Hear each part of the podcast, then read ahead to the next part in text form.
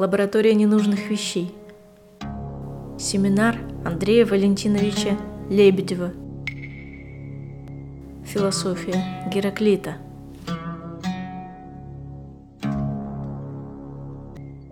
Так, друзья мои, мы остановились где-то на анализе жизнеописания Гераклита в девятой книге Диогена Лаэртия. Эм, план у меня такой. Сейчас э, мы как бы делаем такой общий обзор, просто пройдемся по наличным вообще имеющимся э, биографическим источникам. Их не так много. Их совсем не так много. Вот. А потом, освежив памяти, попробуем эм, сделать выжимку, что из всего этого можно действительно почерпнуть э, относительно достоверного, надежного о, о жизни Гераклита. Вот. Э, также, я думаю, не исключать, эм, не исключать из этого обзора э, гераклитские письма, ну, псевдогераклитские письма. Эм, никто никогда не считал их, а, их подлинными. Вот. Точная дата их написания на самом деле неизвестна, э, этих писем. Э, всегда считалось, что они, э, ну, по большей части, что они написаны киниками, может быть, в первом веке нашей эры, но это все так приблизительно. Дело в том, что это источник по, по Гераклиту, который всегда как бы считался самым вообще чуть ли не бесполезным, поздним, э, там, вторич, фантастическим, там, билетристикой. Должен вам сказать, что моя реконструкция э, философии Гераклита, реконструкция книги Гераклита, которая, ну, иногда, может быть, там где-то привлекала какие-то параллели из этих писем, но она никоим образом, конечно, не основан на этих письмах. Дело в том, что что считать, э, что считать э, надежным и ненадежным, что считать имеющим отношение к Гераклиту и не имеющим, во многом э, вообще зависит именно о том предзнании Гераклита, хотя бы общем, его философии, его как бы интересов, задач его книги. Все зависит от этого. Потому что когда Э, на гераклитские письма смотрели исследователи такие, как Хёркали Маркович или уже э, там и Бернет, вся эта традиция физикалистской интерпретации, естественно, они там не видели никакого Гераклита. Потому что там в этих письмах, между тем, э, как показывает моя реконструкция, ну, не, которая ну, никоим образом не основана, конечно, на этих письмах, но она показывает, что там есть подлинные, некоторые подлинные э, гераклитские идеи. Мало того, Гераклит э, идеи э, более важные в философском плане, то есть они более такие ключевые, важные, чем для Гераклита, чем вот эта фиксация на так называемых космических мерах и на, на каких-то там превращениях огня и на какой-то странной космологии. Вот. Какие это идеи? Ну, во-первых, это пантеизм. Это пантеистическая идея о, о том, что э, есть только один бог, а одновременно пантеистическая и монотеистическая. Гераклит развил вот такой монотеистический пантеизм. Я думаю, что э, монотеизм в философской теологии изобрел не Гераклит. Наверное, он имеет э, уже, э, судя по всему, э, пифагорейские корни. Вот. И вообще, как я неоднократно повторял, эм, практически все, э, большинство, во всяком случае, э, греческих философов, начиная с архаической эпохи, начиная с VI века там, и до неоплатоников, так или иначе они либо, либо были монотеистами, либо стремились к нему, за единственным исключением. Во всяком случае, все они, начиная с э, второй половины VI века, безусловно, они э, либо отбрасывали, либо аллегорически перетолковывали поэтическую мифологию, традиционную э, греческую религию. Вот. А, единственное исключение из правила – это э, эпикур, эпикурейцы, которые, потому что тогда как практически все греческие философы в своей теологии говорили, что Бог – это нус, что он не, не имеет человеческого образа, и что он один. Ну, были разные. Было либо трансцендентное понимание этого ума, а, как потом у у Платона и, э, Аристотеля, это восходит, конечно, к, э, пифагорейцам, либо было пантеистическое понимание, как у Гераклита и стоиков, да. Но в любом случае, э, э, конечно, это был не бог, э, поэтов, не бог поэтов. И, э, так называемая старинная вражда, старинная распря между философией и поэзией, о которой говорит, Платон в 10 книге "Государство", прежде чем отправить всех поэтов, э, в изгнание. Вот. Э, эта вражда, э, друзья мои, конечно, я думаю, это это мое мнение, ну, ко которое основано на, реинтерпретации вот цитат, которые приводит там Платон. Потому что я пок показываю, что из 4 цитат 2 принадлежат Гераклиту, а 2 принадлежат, скорее всего, а, а, древней комедии. Это такой обмен обмен, э, инвективами. С сначала философы в лице Гераклита нападают на, э, Гомера, называют его собакой, лающей на на хозяина, на великим в пустословии, э, э, лишенных ума, а, хой полой, а потом идет ответные стрелы ле летят из поэтического лагеря фи философов о том, что они без гроша и только умствуют. Вот. Ам, и, э, упоминается толпа лжемудрых голов. Тут имеется в виду, скорее всего, э, либо ученики Сократа, либо, может быть, если это средняя комедия, не древняя, то может иметься, конечно, в виду и академия академия Платона. Вот. Э, конечно, настоящим корней э э этой распри для Платона было совсем не то, что иногда, а, на то, что указывают, что якобы, а, поэзия, она онтологически даль далека от постигаемого мира, она и искусство, оно, вторично и третично, потому что оно изображает, просто копии. Друзья мои, я не думаю, что это это корень дела, вот это. Это, м, так сказать, э, это claims, так сказать, это заявки, ам, и это аргументы, доводы. Я думаю, что методологически важно, когда мы занимаемся, э, э, древними философами, и особенно когда мы пытаемся реконструировать утраченные сочинения, утраченные философские системы. И не только в этом, вообще, занимаясь какой-то типологизацией, да, а определяя в этом место каждого из философов вот в этой невероятно пестрой, э, многообразной а, картине, которая вообще свойственна для для плюрализма, э, греческой культуры. Правда, э, всяческий плю плюрализм и полисный, и религиозный, и, ам, и так далее, и так далее, и так далее. Надо принимать, э, надо различать, а, то, что по-английски, э, легче назвать, claims and reasons, то есть, э, заявки, декларации и мотивы почему что-то говорится. Вот. Так что, э, я думаю, что в данном случае пла пла платоновские платоновские вот эти, э, ссылки на, ам, уровни бытия и на на на автопоэтический ми мимесис и так далее. Это всё, э, это всё, конечно, это не мотивы, это всё аргументация. В чём, э, с моей точки зрения, слабое место вообще, вот аналитического подхода, м, к изучению античной философии?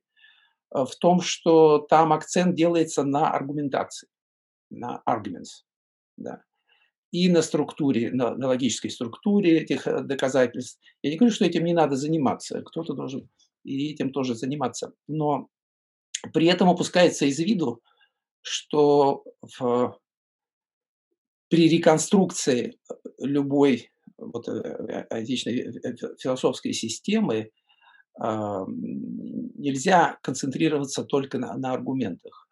Я думаю, что особенно когда, знаете, особенно когда речь идет не о, ам, э, таких наукообраз научных, строго научных, ам, текстах, а когда речь идет всё-таки об этических, политических, теологических мыслителей, э, там, ам Конечно, надо принимать в расчет, э, э, прежде всего основания и мотивы. Почему это говорит? Доводы, я, я думаю, что аргументы, философы не начинают с аргументов. И ну, греческие философы, по крайней мере. У всех у них есть э, какие-то э, ключевые установки, а, каждый из них на самом деле чего-то хочет, да, у него есть какая-то задача. Вот важно понять эту задачу, потому что аргументы, они очень часто вторичны очень вторичный. Э, для Платона важно то, что он был эм, э, моральный реалист. Ну, реалист в, смысле, в том смысле, как в современной э, академической моральной философии это употребляется. Он хотел, Платон признавал и, и признавал абсолютную ценность моральных ценностей. Он верил в их объективность. Вот такой моральный реалист. Да. И отсюда его неприязнь софистов, потому что софисты с их антропологизмом ему казались релятивистами, у них все относительно. Платон искал вечного, незыблемого как в своей этике, так и в своей политике. Мало того, он верил, что вопреки греческому политическому э, плюрализму, он верил в то, что должно, должна существовать некая идеальная форма государства, так же, как существует идеальная, идеальная Э, понимание, э, идеальное понятие справедливости, которое можно э, вот, доказать просто почти морогеометрикум. Вот. Но аргументы и доводы, на мой взгляд, они вторичны. Вот. В случае с такими мыслителями, как Гераклит а, или Платон. Поэтому, когда мы меняем вот эту предвзятую. Ну, э, это неизбежно, друзья мои. Если мы, когда мы читаем какие-то тексты, и мы хотим, э, на основании чего мы будем судить. Эти тексты, они достоверны, они что-то говорят, а гераклитской философии не говорят. Да? Ну, можно, конечно, есть э, формальные методы. Прежде всего, я считаю, это изучение консенсуса. Консенсус древних читателей. Вот. Я уже э, говорил, что я подверг серьезному пересмотру так называемую э, дексографическую э, теорию Дильса, и в конце концов я пришел к выводу, что я не знаю, что такое дексография. И что имел, то есть то, что Дильс, дексография в понимании Дильса, это то, чего, что, вообще говоря, не представлено реальными текстами. Это все его гипотезы. Ну, э, слово дексография употребляется в двух значениях, в двух смыслах. По поводу первого значения я не возражаю, потому что неизбежно мы, мы все его употребляем. Да? Дексография – это более позднее изложение мнений или не, не только изложение мнений, это может быть полемика э, позднейших э, мыслителей с тем философом, который нас интересует. Вот. Ну, мы говорим это просто чисто формально. Там аристотелевская дексография, дексография пифагорейцев, дексография, то есть э, аристотелевские тексты, изложения учений прежних философов, которые практически никогда не бывают действительно чисто дескриптивными, объективными, они так или иначе встроены, конечно, в, как бы, в тексты а, Аристотеля. Вот. В своем исследовании вот этой дексографической традиции Плакета философорум я предложил различать два типа дексографии. Вот. Ну, по-английски, поскольку была написана эта статья, и я предложил различать э, э, чистую дексографию или подлинную genuine дексографию и то, что можно назвать э, embedded дексографию. То есть вплетенную, вовлеченную. Это не чистая дексография, это тексты которые, вообще говоря, не писались для того, чтобы изложать, излагать э, мнение. Да? Ну, например, эм, во что они встроены или, или вовлечены эти тексты, например, патристическая дексография. Она на 100%, э, зачем отцы церкви ссылаются на учение, на докса и э, эндокса греческих философов. Не потому что им это просто интересно, а потому что они занимаются, вообще говоря, полемикой и не только философской, но и идеологической, и у них есть какие-то задачи. В частности, они цитируют все эти разные мнения греческих философов, чтобы показать, что а, они друг другу все противоречат, потому что они не совпадают. Вот. Ну и, и так далее, и так далее. эм, то, что аристотелевские э, такие экскурсы э, как бы в историю, а, в историю разных теорий в связи с собственной проблематикой Аристотеля. То, что это не является объективной историей философии, это в свое время эм, убедительно показал э, Харалд Чернис, э, хотя эта книга, э, с одной стороны, у меня смешанное к ней отношение. Чернис, несомненно, был прав, да, когда он доказывал, что Аристотель, у Аристотеля изложение вот, мнений Эндокса, других философов, они так или иначе встроены, опять же, они embedded они встроены в его а, как бы в э, диалектическую аргументацию. То есть они служат, эм, Аристотель, знаете, он, он различал а, аподиктические, э, э, а, аподиктику, доказательные, доказательные аргументы и диалектические, диалектический силлогизм. Эм, поэтому для Аристотеля, конечно, вот этот анализ эндокса, он служил э, диалектическим аргументом, который дополнительно подтверждал, э, собственно, его, э, его теоретические э, собственные доказательные, которые он считал эпистеме. Вот. Ну, Аристотель где-то и замечает, что диалектика, диалектика вообще, вы знаете, диалектика, которая была царицей наук э, у Платона и Платон вообще называл диалектикой то, что в наши дни нередко называют и метафизикой, что это было неразрывно связано с его теорией идей. А, но Аристотель как бы понизил диалектику в ранге. Для Аристотеля доказательной логикой была только аналитика, его теория силлогизмов, а, дедуктивная логика. А, но ценность диалектики, то есть Аристотель, для Аристотеля диалектика – это искусство аргументации, искусство спора, которое может быть полезно, оно полезно, может быть, и в практической жизни. Да. Вот. Так же, как риторика. риторика. Но риторика для Аристотеля еще, еще ниже даже стоит, чем диалектика. Вот. Но выше стоит, конечно, вот, аподектическая а, теория. Вот. Так э, что я хочу сказать? Что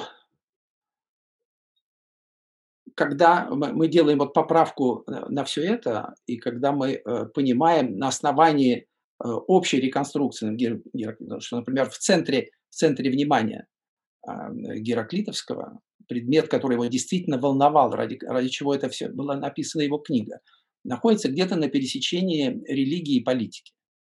И совершенно это эта реконструкция находит э, прямое подтверждение вот в свидетельстве Диодота, которое нам уже попалось э, у, у Диогена Лаэрти, о том, что книга Гераклита была не перифюсиос, не о природе, она была периполитеес, она была о государственном устройстве. Вот. Так вот, э, когда мы меняем вот такой общий взгляд на Гераклита, и, да, и там ценное идет примечание Диодота, что он не отрицает, что у Гераклита, Гераклит в его книге говорил о космосе.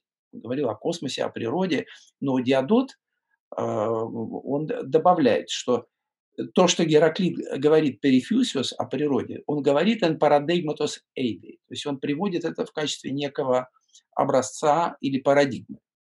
А этот образец – это не что иное, как идея космополиса гераклитовская. Вот это гераклитовская фундаментальная идея. И именно это его интересует, а вовсе не идеология там, э, метеорологических явлений э, и, и так далее. Так вот, э, когда мы меняем вообще общий взгляд на Гераклита, а, отказываемся от этой физикалистской интерпретации как ошибочной. Ну, в древности, надо сказать, мы, мы видим, что уже в древности шли споры. Вообще, вот стереотип Гераклита-физикалиста, он восходит даже у Платона этого нет. Да? У Платона этого нет. Это он восходит, в общем, к Аристотелю, к альфе-метафизике, где Аристотель упоминает учение Гераклида об огне в контексте с эм, э, тем, что говорили э, протофилософесен, то есть первые, первые философы, ученые Милецкие, то, что они говорили о первоначалах. И вот там огонь Гераклита оказывается в одном ряду с воздухом Анаксимена, там с, с водой Фалеса. и э, так далее. Вот. Пошел, вот пошел из этого источника в основном. Ну, и, если верить, верить Дильсу, то э, в мнениях физиков Теофраста реконструировалась вот некая физическая система Гераклита. На самом деле это сомнительно, потому что мы, мы ничего, мы имеем вот тут у Диогена ссылку на, на, на Теофраста, цитату. И Теофраст говорил, что из этого текста следует, что он, он не мог реконструировать никакую физическую систему, что Гераклит написал «алоте алос», то, то так, то, то, то иначе. Вот. Ну, короче говоря, когда мы совершенно перестраиваем наш взгляд на Гераклита, вдруг оказывается, что источники, которые вообще не ценились, не ценились, то есть э, гераклитские письма считались самым наименее достоверным, наименее интересным, не заслуживающим внимания э, и так далее. Вот.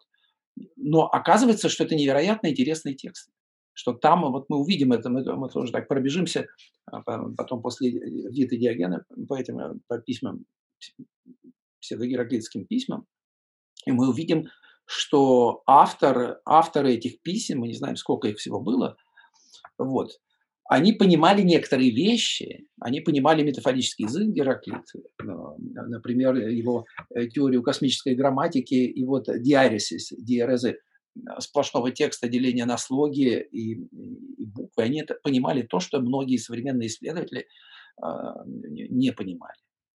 Ну, в особенности те, кто следовал вот этой э, физикалистской э, парадигме. Так что в письмах, псевдогераклитских письмах, мы находим абсолютно аутентичную, подную идею космополиса, пантеистическую. Вот.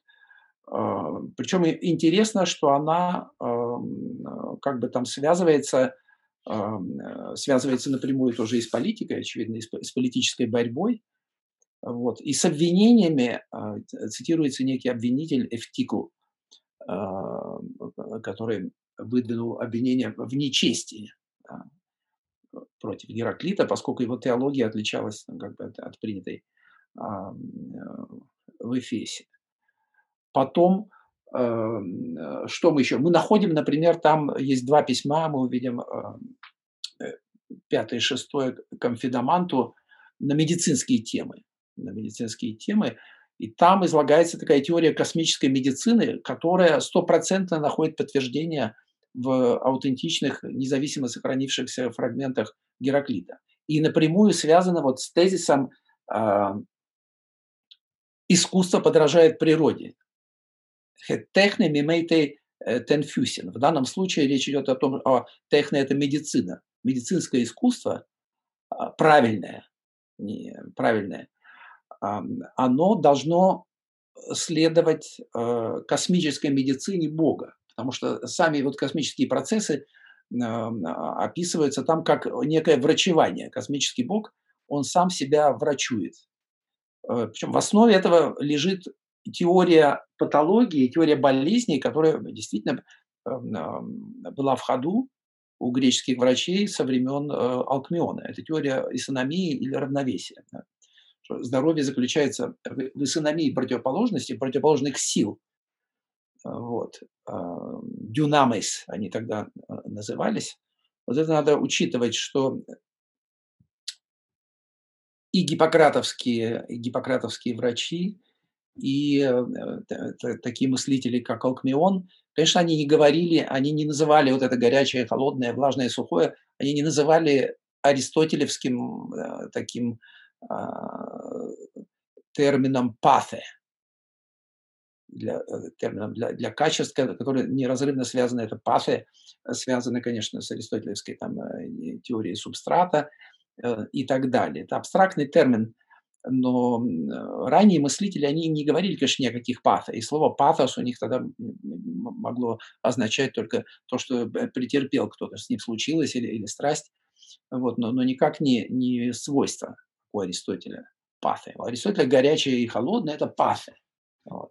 Но ранние мыслители в таких э, случаях говорили дюнамес, то есть они говорили о неких э, э космических силах. Вот. Так что это теория космической медицины, и основанная на ней своя, своя такая философская диета, у Гераклита была своя философская диета и своего рода аскеза, параллельная, конечно, философскому катарсису, как и у пифагорейцев, по-видимому, как у пифагорейцев. Он очень во многом он, эм, э, Гераклит, э, я считаю, очень много взял у пифагорейцев, но перестроил это, перетолковал, конечно, в рамках своего э, натуралистического манизма, отказавшись совершенно от, от дуализма пифагорейского. И в частности, камнем преткновения, я думаю, почему, эм, почему Гераклит с такой яростью обрушивался на Пифагора, когда, вообще говоря, в их в их философии очень много общего. То есть метафизические парадигмы, они чисто формально различаются. Но по существу, э, конечно, они, э, их, их сближает многое из того, что э, противостоит как раз натуралистам.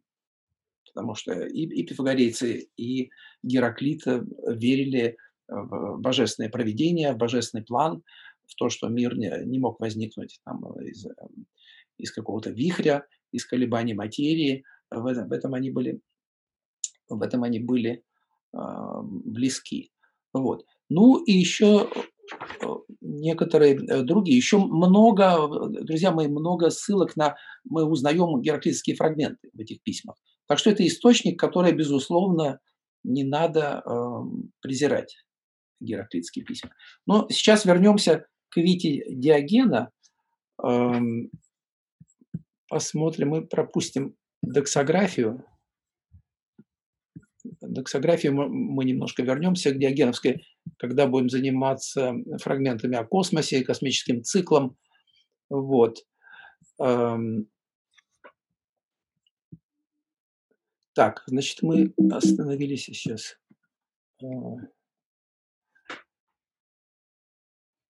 Вот, мы остановились на этом э, очень ценном кстати, пассажи, где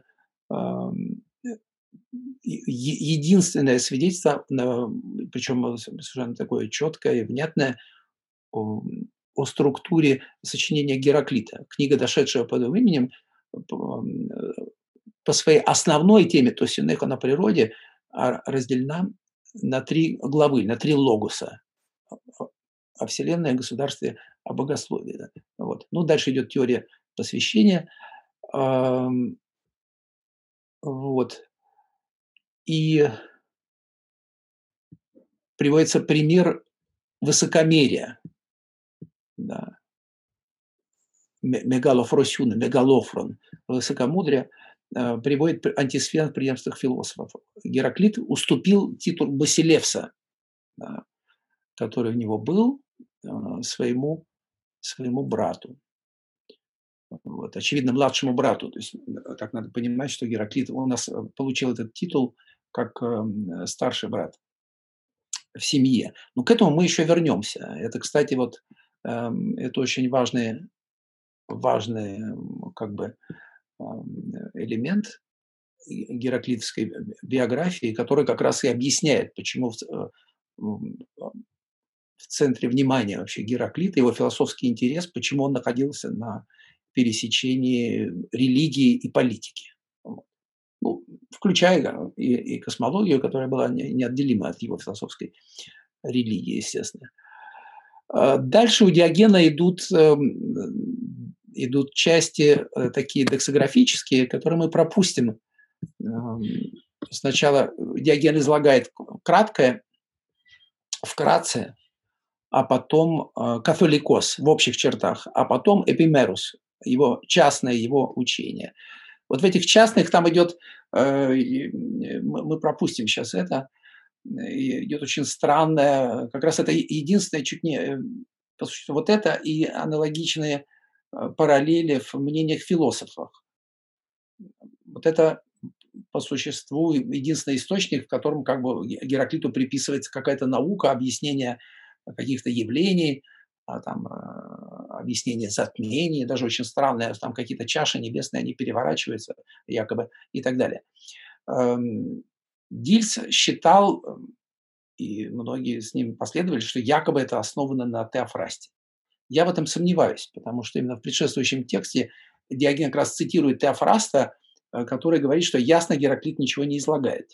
А вот в этом эм, восьмом параграфе довольно четко излагается четкая какая-то космологическая система, э, теория двух эм, э, испарений, светлого и темного, теория затмений и так далее, и так далее, и так далее. Я думаю, что это все, это не происходит из подного трактата Гераклита, а это происходит из эксегетической литературы. Дело в том, что вот подумайте, да, это вообще невероятно. В эпоху эллинизма когда а, Платоновская академия фактически забыла платонизм, перешла на скептические традиции. А что было с сочинениями а, Аристотеля, э, тоже, а, в общем, не очень э, ясно, но ни, никоим образом ни, ни, ни Аристотель, ни Платон тогда не были, э, не были как бы вот на, на переднем плане, на философской сцене. Они были как бы маргинализированы и вернулись, э, вернулись уже, и мало того, не просто вернулись, а вышли на первый план только в первом веке до, до нашей эры, когда кончилась эллинистическая эпоха и началась, началась э, пост, э, постэллинистическая. Так вот, в это самое время, когда ну, не, не то, что там Платона и Аристотеля забыли, но когда они совсем они не были такими игроками на первом плане в это время. В это время существовала целая традиция комментирования Гераклита. И э, Диоген нам говорит, что э, э, сочинение Гераклита оно было, приобрело такую известность, что появились Хераклейты, появились гераклитовцы. И появилась целая серия э, комментаторов, имена которых приводит Диоген. И ну, э, по-видимому, по-видимому, знаете, написать э, это там вошло чуть ли уже не, не в пословицу, э, что он занимается там толкованием, всем, всем объясняет Гераклита. Потому что это был такой, такой материал, такой предмет, на, котором можно было показать свою собственную София, да, толкуя вот эти темные для многих, непонятные занимаясь такой экзегезой. Я думаю, что вот эта дексография у Диогена, она взята из такой экзегетической литературы и не, не из подлинного, безусловно. Э, она не, не основана, или основана очень вторично, вторичным образом. Потому что в своих работах я попытался показать, что вот эта теория затмений, которая там приводится, скорее всего, основана на рационалистической интерпретации э, каких-то метафор Гераклита. У Гераклита вообще не, не было никакой э, действительно физической системы, у него был ряд таких метафорических моделей. Э, космос как стадион, космос как э, поле битвы, э, полимос, э, космос как хозяйство, обмен э, и даже э, судов под залог, возвращение.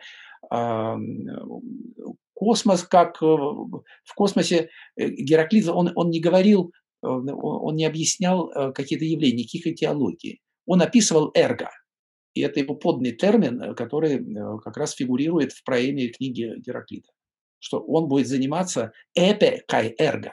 Вот предмет его сочинений. Эпе кай эрго. И эпе кай эрго, во-первых, космоса. Вы скажете, как это? Какие эпос? Так это и есть вот логос Гераклита. Вот эти эпе – это слова, а, вот эта пара эпика и эрго, э, гераклитовская, подлинная, засвидетельственная в, в, в первом фрагменте, э, по Дильсу, во втором фрагменте э, в моем издании, она э, точно коррелируется и соотносится с глаголами э, поень кайлегин – делать и говорить, который всплывает и, и в другом очень важном фрагменте Гераклита – что София Алефея легин кай поейн. Опять легин кай поейн. Опять эпе кай эрго. Так вот, Гераклит в вступлении к своей книге, для тех, кто умеет читать вообще и понимать, а не находиться в плену стереотипов, он совершенно ясно говорит, чем он будет заниматься. Он будет заниматься эпикай эрго. С одной стороны, это эпикай эрго людей, антропон, а вот это эта пара, эпика эрго, она покрывает практически всю деятельность людей. Потому что к слова, к делам людей что относит Гераклит? Прежде всего мир техной. То, что люди делают в своих э, техной, в своих технологических практиках. Но и не только, потому что греческое техния, оно покрывает практически вообще всю сферу деятельности людей, где имеется некие, некая э, как бы э, установленные э, процедуры. Да, не только производительное искусство, и не только изящное искусство, очень много. Все практики, да. Включая, вы знаете, у греков была даже философы, об этом писали, там, поэтике техник, как искусство, как делать детей. Да, как каком, в каком возрасте э, надо жениться а, э, и так далее. И у пифагорейцев тоже были теории, когда лучше всего зачатие будет самое удачное. Вот.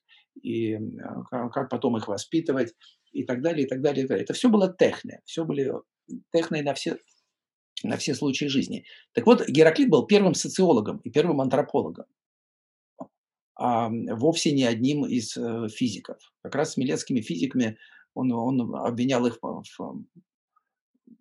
пустословии и в многознастии полиморфии. Считал, что это совершенно не нужно. В, этом смысле, конечно, он во многом предвосхищал, а, предвосхищал Сократа. Ну, отчасти в этом есть э, это вечный конфликт э, морального философия и э, морального философа и такого э, естествоиспытателя, физика, который, знание которого оно, вообще говоря, абсолютно оно а, объектно ориентировано.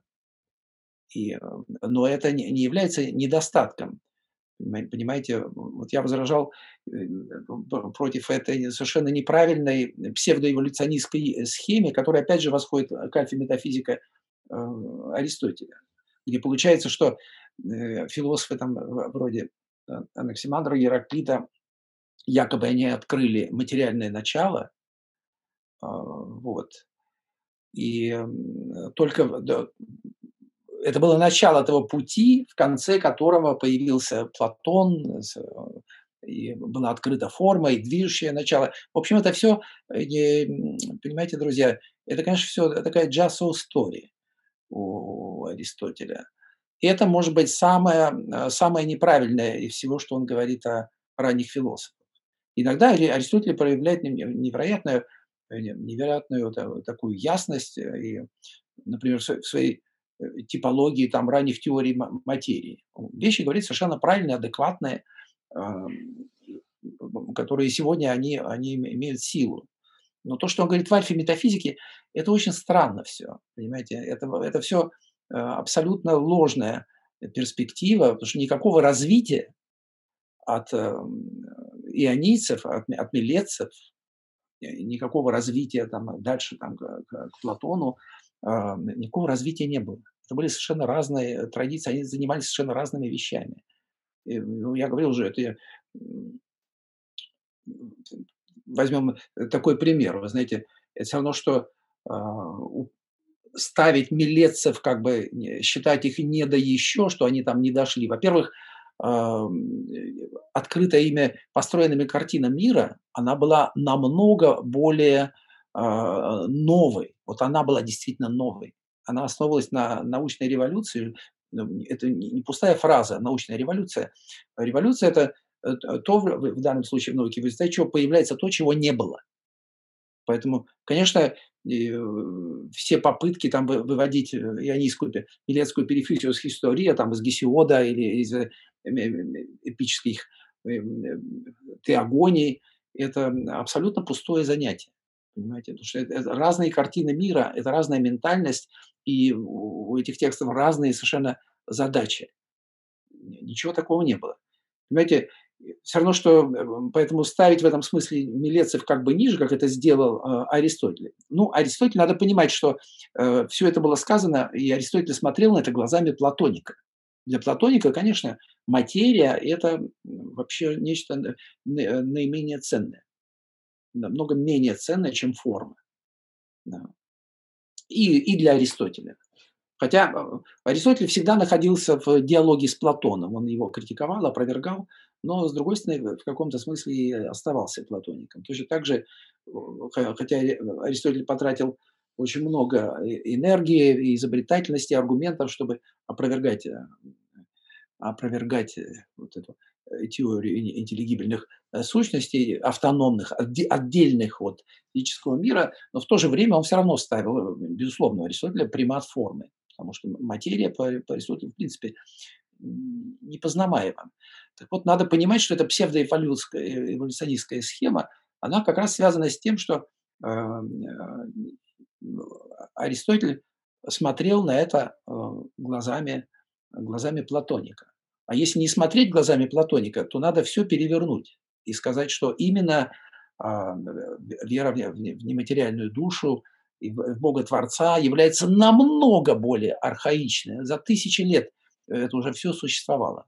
А ничего похожего на э, Милецкую теорию элементов никогда, никогда не существовало. Понимаете? Вот. Так эм, возвращаясь, э, возвращаясь, значит, к нашему, к нашему обзору, обзору сейчас биографической традиции. Мы пропускаем эту дексографию, может быть, мы немножко к ней вернемся, э, когда будем говорить о метафорических а, аналогиях, Э, в частности, агональные, особенно лампады дромии, потому что, ну и о других, о, о э, сакральной модели космоса, космос как храм. По-видимому, вот эта псевдофизика э, Гераклита и псевдоастрономия, они основаны на, на рационализации, на какой-то реконструкции из его метафорических, метафорических аналогий. Ну, дальше Диоген продолжает. Историю с Сократом и что он сказал, э, прочитав сочинение Гераклита, которое дал ему Еврипид. Мы рассказали, следуя версии, версии Аристона э, в жизни описания Сократа.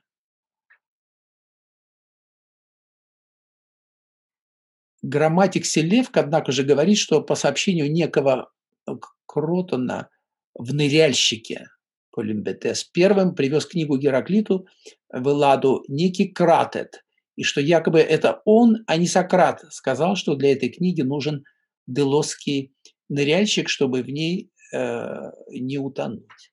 Вот. вот это эпизод, это очень такой интересный, интересный анекдот, Значит, посмотрим, что Тут Диоген, видите, ссылается на более полную версию в биографии Сократа. Он приводит э, полностью этот анекдот. Значит, Диоген Лаэрти, книга вторая, а, глава, книга вторая, глава 22. Говорят, что Еврипид дал ему, то есть Сократу, сочинение Гераклита и спросил о его мнении. Ти сой докей. Как тебе, что ты думаешь по поводу этой книжки? А, Сократ ответил. Хамен ксюнека генаюс, оймедей кайхаме ксюнека, плен делиуге тинос дейтай колюмбету. Что понял, потрясающе, замечательно. Думаю, что то, что не понял, тоже. А впрочем, нужен прямо-таки делиутинос, прямо-таки нужен настоящий делосский ныряльщик. Кто такие делосские ныряльщики? На, на Делусе, очевидно, а, ныряльщики, которые а, ныряли за, за губками или за жемчугом, очевидно, они славились э, тем, что ныряли на самую большую глубину. Так вот, чтобы донырнуть до, до того, до смысла, скрытого в тексте Гераклита, нужен настоящий э, делосский ныря, ныряльщик. Вообще это выражение, оно стало такой пословицей. Да? Даже если вы э, пробьетесь в, в, в Гугле, э, возьмете там Делиан Дайве, делосский ныряльщик, оно употребляется в самых разных контекстах, потому что людям это нравится. Да, что, такой милый такой э, анекдот, но я думаю, что он, он не лишен также а, определенной, определенной э, ценности э, для э, понимания контекста. Во-первых, во-первых, э, у нас есть э, параллельное свидетельство Татьяна, Татьяна, ам, христианского апологета, а, о том, что темень Гераклита, как он говорит, этот мрак гераклитовский, привез в Афины Еврипид. Что э, якобы Гераклит посвятил свою книгу храм а, Артемиды Эфесской, и э, Еврипид хаживал туда э, часто и заучивал по, по частям, пока не выучил всю книгу э, Гераклита наизусть, и так в голове не привез ее в Афины. Ну, может быть, это анекдот, но то, что э, Еврипид действительно, во-первых, э, в трагедиях Еврипида э, находится не, немало реминисценций, аллюзий на гераклитские фрагменты, которые известны. В частности, на текст Еврипида «Кто знает, если, что ли, если не, не, не если жизнь – это смерть, а смерть – это жизнь. Вот это все можно найти, гераклитские фрагменты. А, несомненно, Еврипид читал а, книгу Гераклита, и, несомненно, он был одним из первых. Поэтому то, что здесь он знакомит а, Сократа, может быть, еще довольно молодого Сократа, это на самом деле вполне, вполне правдоподобно. То есть это основано на какой-то реальной, э, э, как бы, реальной как бы, контексте. Э, я пришел к выводу, что книга, книга Гераклита и сочинение Гераклита было вот невероятно популярным в Афинах, невероятно модным, наверное, я бы даже сказал, именно в 30-е, начиная с 30-х может быть, с поздних 30-х и ну, в 30-е и 20-е годы. Может быть, да, вот так между 30-м и 20-м. Именно этой декадой, третьей декадой, датируется, во-первых, сочинение, псевдогиппократское сочинение о диете, где содержится очень много реминисценций и дословных цитат из Гераклита. Но мы еще будем говорить. Это это текст, который очень важен для реконструкции и сочинения Гераклита, его философии. Потому что там как раз фундаментальный тезис «техне мимейтай тенфюсин», который, вот он в гораздо большей мере, чем там а, учение в огне как материи, он а, действительно выражает, выражает мысль, главные мысли Гераклита. Вот это связь между небесным и земным э, миром, которая проявляется в эрго, в делах. С одной стороны, там эрго Солнца и Луны и времен года, с другой стороны, эрго людей здесь, прежде всего в техной. Да? А,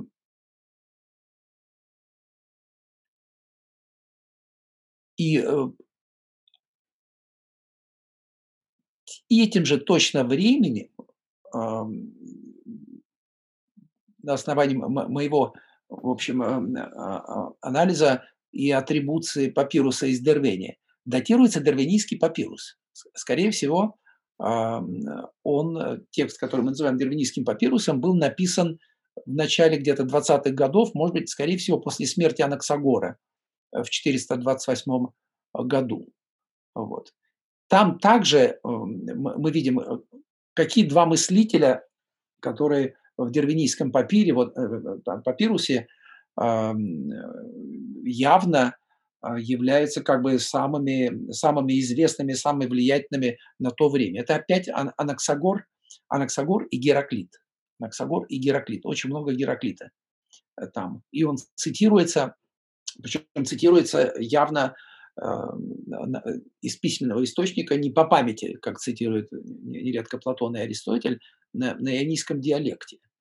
Вот это самое а, время популярности, невероятной популярности Гераклита в Афинах, и, может быть, еще немножко раньше, еще немножко раньше Гераклит, конечно, упоминался и оказал, оказал влияние на Протагора. Я не думаю, что это случайность, м, то, что Платон а, ассоциирует ге- вот гераклитовский поток и вообще как бы главный тезис Гераклита, вот это, с точки зрения Платона, пантерей, он связывает его с Протагором. Поймите, друзья мои, что моя атрибуция и интерпретация древнийского папируса, она как раз проливает на это новый свет. Почему? Потому что ну, Продик был учеником, а, учеником Протагора, в любом случае они были очень близки друг к другу. Вот. И, э, несомненно, оба находились под большим влиянием э, Анаксагора. Это была как бы вот вся одна компания, а, один круг, скажем так, да. Вот. И, эм, то есть то, что софист Продик, софист Продик находится под таким э, определенным влиянием Гераклита, я показываю, что его те- теория номинации, которую он использует э, при интерпретации вот, э, орфической теогонии, эм, э, теория номинации является своеобразной э, такой функционалистской семантикой. Это тезис, по которому а, нечто названо правильно, орто- ортоэпия, тогда было такое м, понятие э, правильно, правильность имен, правильное употребление имен. Э, Если оно в таком случае катафюсин, оно соответствует при- природе, когда оно описывает эрго, когда оно описывает функцию, а, функцию вещи. Вот. Эта идея на самом деле взята э, автором Дервинийского папируса, она взята у Гераклита. У Гераклита это просто э, засвидетельствовано, да, тоун токсо онома биос, биос, эргон де Гераклит говорит. Луку. Дело в том, что у лука, у оружия лука, не у растения лука, помимо стандартного, помимо стандартного э, слова токсон, которое было общеупотребительно, было еще поэтическое слово, поэтическое название биос, гомеровское. Аргюреойо, биойо. Это архаическое эпическое слово, конечно, не- такое в разговорной речи или в прозе. Его никто не употреблял уже в классическую эпоху. Но вот Ге- Гераклит, а, Гераклит играет на многозначности этого слова. Он говорит луку, то есть биос. Биос совпадает с словом биос, только ударение другое – жизнь. Луку имя жизнь, биос, а дело эргонде, а дело функция его thanatos – смерть. Вот. А, Ну, та- там есть также э, э, другие тексты, где всплывает вот это эргон, и э, это показывает, что а, действительно упоминание эпика и эрго в первом фрагменте, в проэме, в вступлении книги Гераклита, оно действительно программное. Гераклит обещает в самом начале заниматься вот этими эрго, а, и он ими, ими занимается.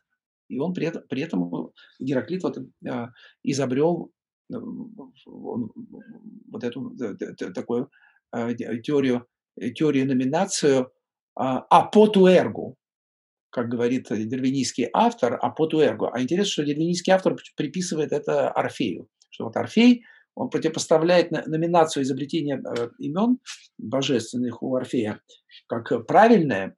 Почему оно правильное? Потому что оно а, основано на, на функции обозначаемого противопоставляет номинации неправильной у поэтов.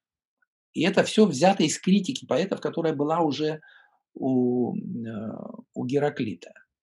Вот. Так что я вам э, хочу сказать? Что я вам хочу сказать?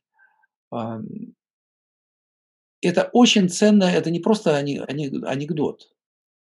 Его, в значении его не- не- недооценили. недооценили. Э, Это очень ценное свидетельство на самом деле во многих отношениях. Связь ам, Гераклит и Сократ через посредство Еврипида. Что я хочу сказать, друзья мои? Дело в том, что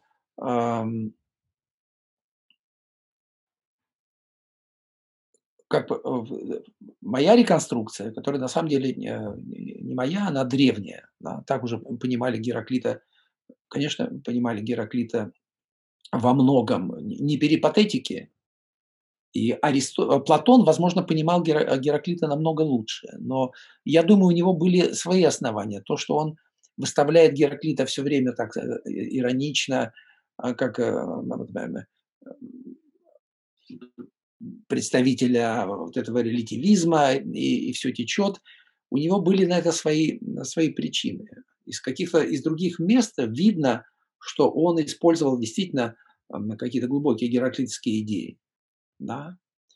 А, но когда он ев его упоминал, то он ставил его всё время, вот помещал в какую-то, э, компанию, а, мы мыслителей, э, которые во во вообще говоря, Платону, были оппоненты, они были философскими оппонентами, так сказать, и Платон отвергал. Да. Протагор был одним из таких главных оппонентов. Он всю жизнь, ам, на протяжении, я думаю, десятилетий, потому что ранее, ам, с одной стороны, более ранние, упоминания этого потока и релятивизма, и ссылка на homo mensura, на ч на человек есть мера всех вещей. Это вот не давало, а, Платону покоя. Вот. Он считал очень важным опровергнуть этот тезис. Он считал его абсолютно неверным, потому что это был тезис, э, который выражал, конечно, принцип антропологизма философии. А, человек есть мера всех вещей, который для Платона был неприемлем. Почему он неприемлем, Платон ясно говорит, э, в законах, когда в очередной раз он цитирует это знаменитое изречение Протагора, то есть полемизирует с ним. И он говорит, что, ам, откуда ясно что мерой всех э, вещей, пантон метрон, является не человек, а Бог укантропос алафеос. Понимаете, вот тут Платон объясняет, почему это э, неприемлемо. Вот. У меня есть еще одна догадка, почему как бы Платон дистанцируется от Гераклита. Потому что а, ну, я думаю, что и надо отнестись с доверием к тому, что говорит Аристотель. Надо отнестись к этому просто, вот надо принимать это всерьез, что смолоду он проникся гераклитовскими мнениями о о том, что всё, э, течет. И именно это Платон потом ис использовал в своей метафизике применительно к феноменальному миру.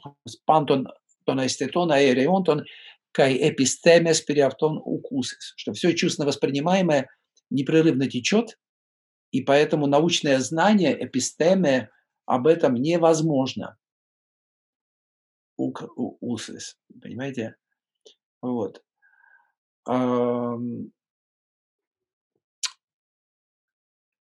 Я думаю, что од од одна из, э, причин, ну, во-первых, во-первых Дарвинийский папирус и то, какое под каким влиянием находится Продик, Продик, а Продик, я я думаю, что, э, теория, э, продиковская теория происхождения религии, его история цивилизации, они основаны на Протагоре, на вот утраченном этом трактате о первобытном состоянии (Peritis anarchae katastasis).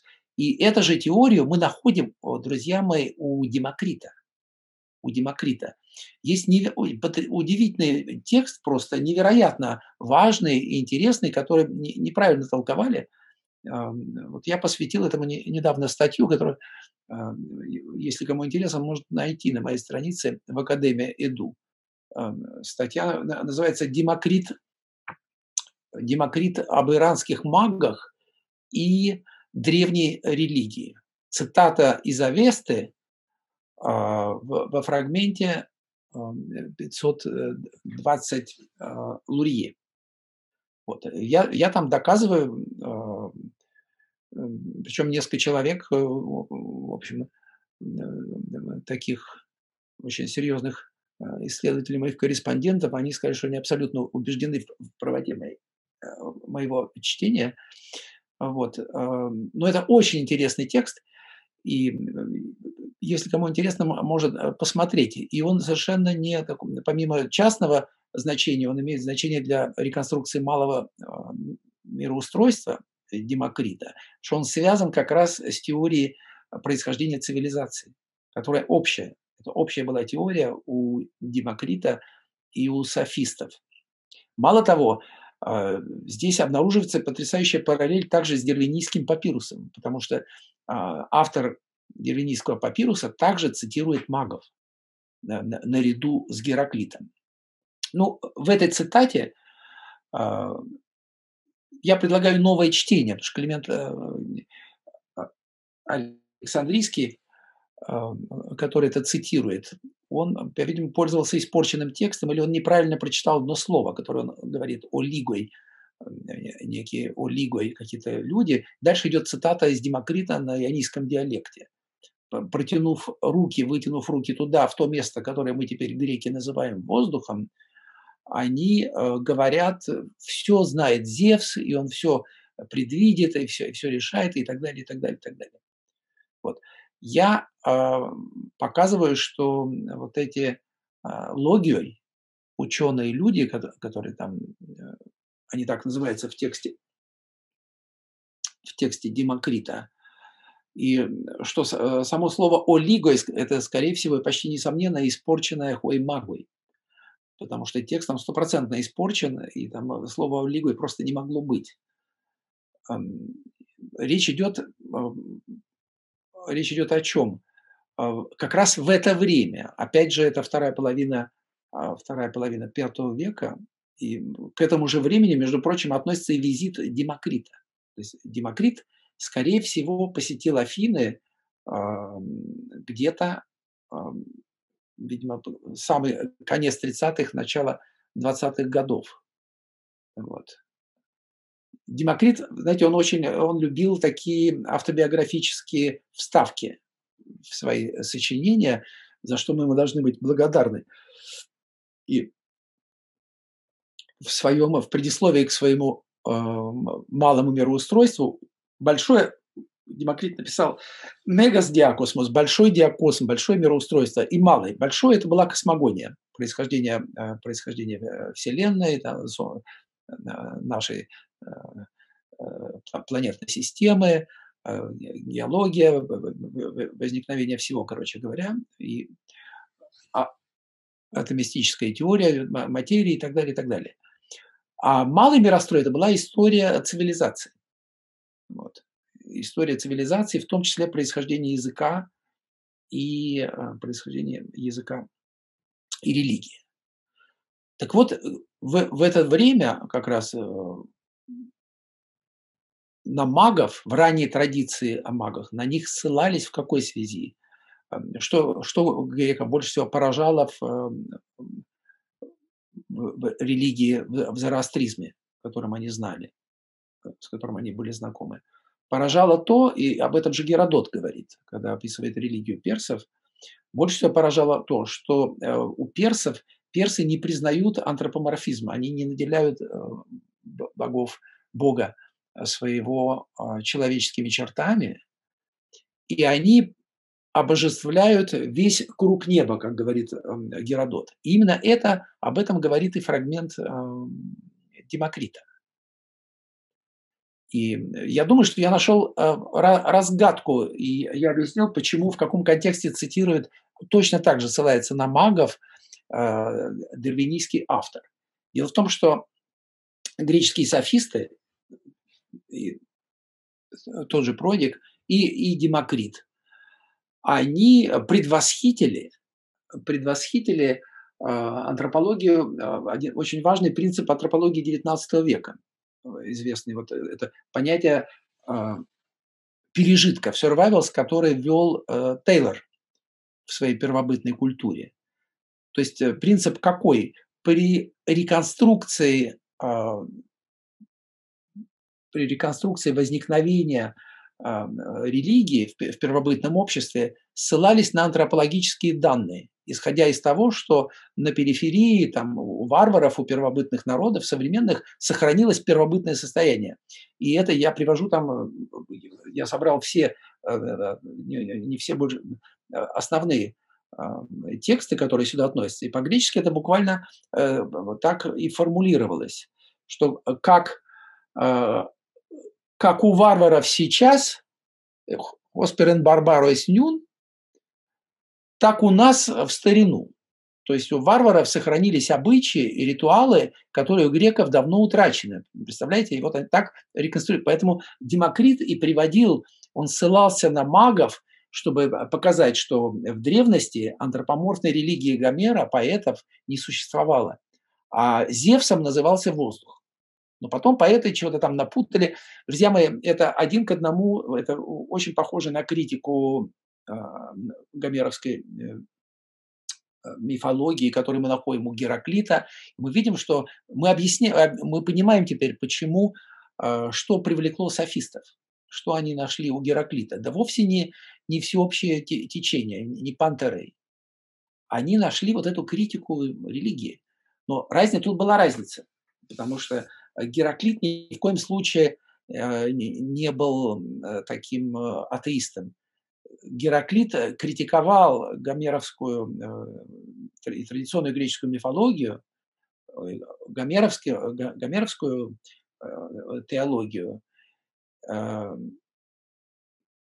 с точки зрения своей философской теологии, которая, ну, в некотором смысле, она была более, более даже религиозная, это была более серьезная религия понимаете, потому что она была очень сильно морализованная религия. Так что вот э, такое, э, значит, э,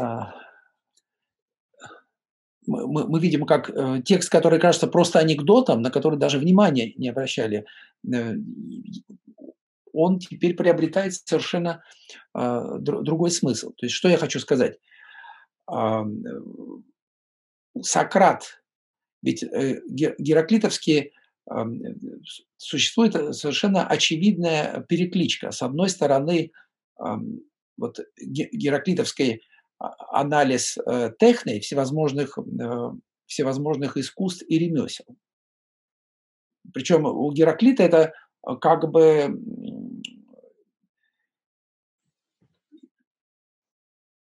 это две, два подхода у Гераклита. С одной стороны, есть э, э, тезис «искусство подражает природе», и поэтому имеется технологическая часть. Во второй главе э, «Логос политикос» Гераклит приводил, вот я привожу данные, ну, по крайней мере, больше дюжины, примера различных техной, которые указывалось на то, что то, что эрго, люди, то, что люди делают своих техной – подражает тому, что мы видим на небе, или тому, что происходит в природе, в смене времен года и так далее, и так далее, и так далее. Это с одной стороны. А с другой стороны, то есть, когда Гераклит занимается э, человеческим обществом, занимается миром полиса и миром техной, он находит там отображение э, государства Зевса. Эрго находит э, отражение мимесиса вот этих эргон э, в человеческом обществе, в техной. С другой стороны, когда он в своей как бы космологической части, он описывает космос, то в этих эрго космоса он узнает, он видит космический стадион, он видит поле битвы, идут все эти, э, все эти э, метафорические аналогии, понимаете? То есть происходит зеркальное отражение. Вот мир человека, мир техной, мир человеческих дел – Гераклит, он сфокусирован, он фокусируется на эрг, вот это его интересует. Его не интересует и его не интересует материальные составляющие, из каких элементов, как то, вся эта физика ему глубоко не интересна. Понимаете? Его интересует паттерн, и именно паттерн, а, э, модель управления. Вот что его интересует. Как управляется космическое государство, потому что тут он э, надеется найти, предвосхищая Платона. Но только Платон э, свое, э, знаете, парадигмой для идеального государства он считал умопостигаемый мир, а, следуя как раз пифагорейскому дуализму. А поскольку Гераклит отвергал дуализм и был, ну, условно говоря, натуралистическим монистом, то божественная парадигма для Гераклита заключалась в самом космосе. На самом деле э, тут э, очень много общего, опять же, с э, пифагорейцами, потому что пифагорейская теория космической гармонии, хармония, это, друзья мои, ну, совершенно, это, это не, не просто там научная теория или астрономическая теория, да. Это одновременно философская теология, потому что хармония э, пифагорейская является космологическим аргументом в пользу существования Творца и э, божественного разума. Не может быть гармонии из гармонизатора. Понимаете, гармония не образуется из вихря. Э, говорит э, Гераклит. Вот. Ну вот так, друзья мои. Я предлагаю тут сделать небольшой перерывчик. Так, друзья мои, продолжаем. После анекдота о делосском ныряльщике Диоген продолжает. Одни озаглавливают книгу Гераклита «Музы» мусой, другие – о природе Перифюсиус, а диадот – путеводитель точный к мете жизненной. Здесь, э, видите, диадот – это э, тот самый, тот самый диадот, э, который, как нам уже сказал Диоген, считал, что книга Гераклита не о природе, а периполитеес, да, что она этика политического Э, содержания.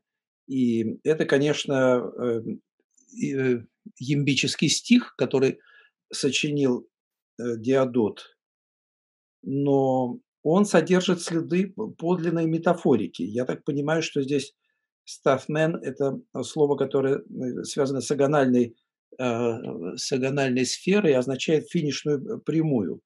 Потому что у Гераклита была эта метафора – агональная метафора бега и сравнение жизненных поколений с э, лампадой Драмии, с передачей факела, э, который потом подражали Платон в, в Тиме и э, Лукреции в знаменитой цитате. Вот. А, точная оякизма – это руль от оякс здесь как бы от, отзвук гераклитского фрагмента «Таде панда уякидзики равнос». Всем этим управляет, то есть Вселенной управляет, буквально рулит.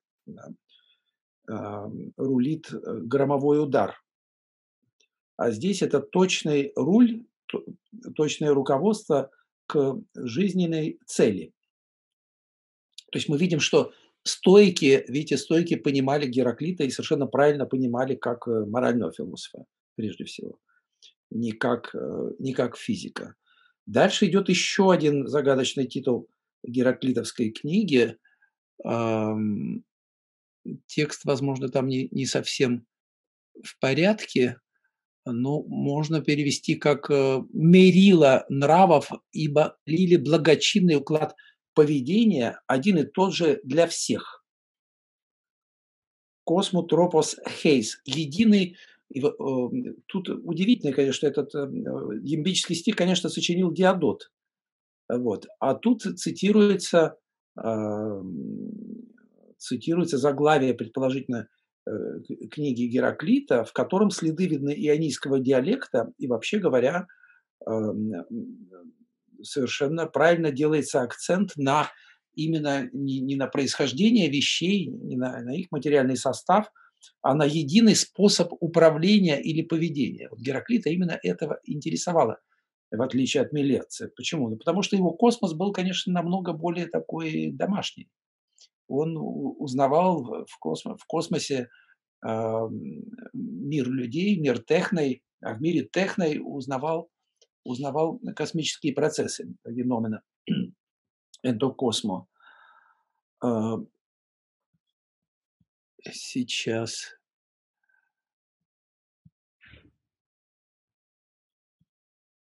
говорят, что на вопрос, почему он молчит, он ответил: "А чтоб вы болтали".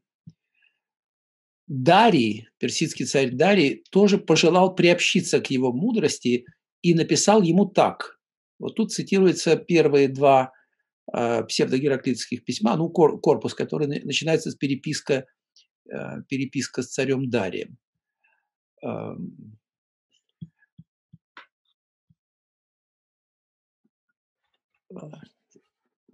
толкователи, сейчас, в этой переписке Дарий, в первом письме царь Дарий приглашает эм, Гераклита приехать, эм, приехать в Персию, так как он якобы не, не, не может разобраться в сочинении Гераклита и, и надеется, что Гераклит ему поможет.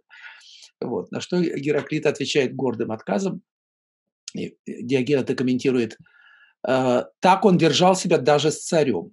А Диметрий, Диметрий в одноименных писателях и поэтах говорит, что он пренебрег и приглашением Афинян, хотя и пользовался среди них огромной славой, и предпочел остаться на родине, хотя и был в пренебрежении у эфесцев. Упоминает о нем и Диметрий Фалерский в апологии Сократа. Вот. Ну, э, вы видите, тут приводятся два примера высокомерия, высокомудрия Гераклита – он э, отверг приглашение Дария, да, отказался от этой жизни, ему обещали почет и роскошь, он э, предпочел довольствоваться малым. Да. И с одной стороны от, отверг приглашение персидского царя, с другой стороны отверг приглашение и э, другой, другой э, противной стороны, то есть Афинин. Знаете, на, на это свидетельство Диметрия не обращали особенного внимания. И, но, но я предложил все-таки отнестись к нему с большим, с большим интересом. С большим интересом, потому что если, а, если исходить из того, что книга Гераклита, она была не, не только теоретическим сочинением, но вообще она была политической программой да, реформы, э, реформы политической, религиозной, направленной на, вообще говоря, на создание федерального государства, которое должно было противостоять э, персидской, персидской империи. Вот. Поэтому не исключено, что эта антитеза, она как раз отчасти это отражает. Потому что, с одной стороны, Гераклит отвергает приглашение Дария, с другой стороны, он отвергает и приглашение Афинин. Спрашивается, а, при каких обстоятельствах, когда Гераклит мог пользоваться а, в Афинах огромной славой. Мы видим, что во-первых, Гераклит, э, по-видимому, очень скоро умер. Он вполне он мог дожить до великих побед в греко-персидских войнах, но если, э, если исходить вот из, из той хронологии, которая основана на Аполлодоре, годы его жизни где-то между 540 и 480, ну, плюс-минус э, несколько лет. Можно допустить, что он дожил до победы Соломинской, до, до Платей, до ухода, а, ухода Ксеркса из Греции. Вот. Но когда пользоваться громкой славой, мы видим, что, скорее всего, э, э, Гераклит становится известен в Афинах как философ. Э, вот в 30-е годы, в 20-е годы, точнее говоря, в третьем в третьем э, десятилетии. Ну, может быть, в конце, в конце 30-х. А, единственная, а, единственная возможность как бы объяснить это огромной славой. Гераклит, конечно, во время греко-персидских войн он никак не мог пользоваться в Афинах громкой славой а, философской что в Афинах вообще еще никакой философии не было, еще даже а, Анаксагор, э, Анаксагор еще только, только э, не не создал там философскую, первую философскую школу, там ничего не было. И потом темное парадоксальное вот это сочинение Гераклита, чтобы оно огромной славой пользовалось в Афинах, это маловероятно. Я поэтому высказал такую гипотезу в моей монографии, в главе о биографии Гераклита, что речь, конечно, может идти, э, если Гераклит действительно а, афиняне э, хотели пригласить, то есть такое приглашение могло быть связано с э, дарованием ему проксении, дарованием ему вот привилегии, признанием его почетным гостем за какие-то заслуги. За какие заслуги? В те годы, конечно, это не, не, вряд ли Афини хотели его наградить за его сочинение.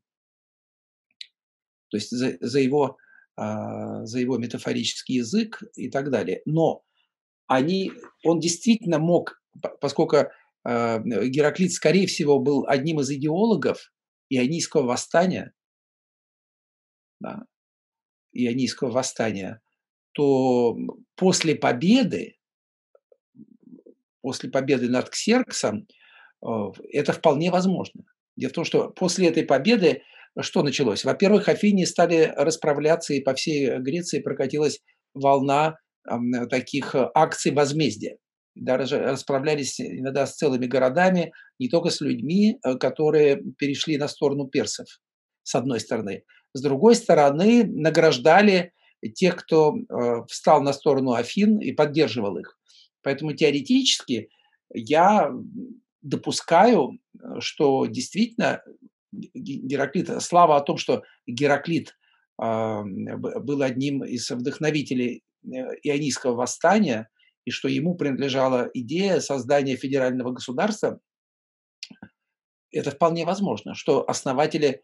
Э, я высказываю в своей монографии гипотезу, что хотя, э, конечно, э, утопия Гераклита, его проект вот, реформ политических и религиозных, хотя, по-видимому, при его жизни он не осуществился, но он мог оказать э, влияние на отцов-основателей Первого морского союза, на Делосскую лигу. Потому что мы видим там как бы воплощение основных идей Гераклита. И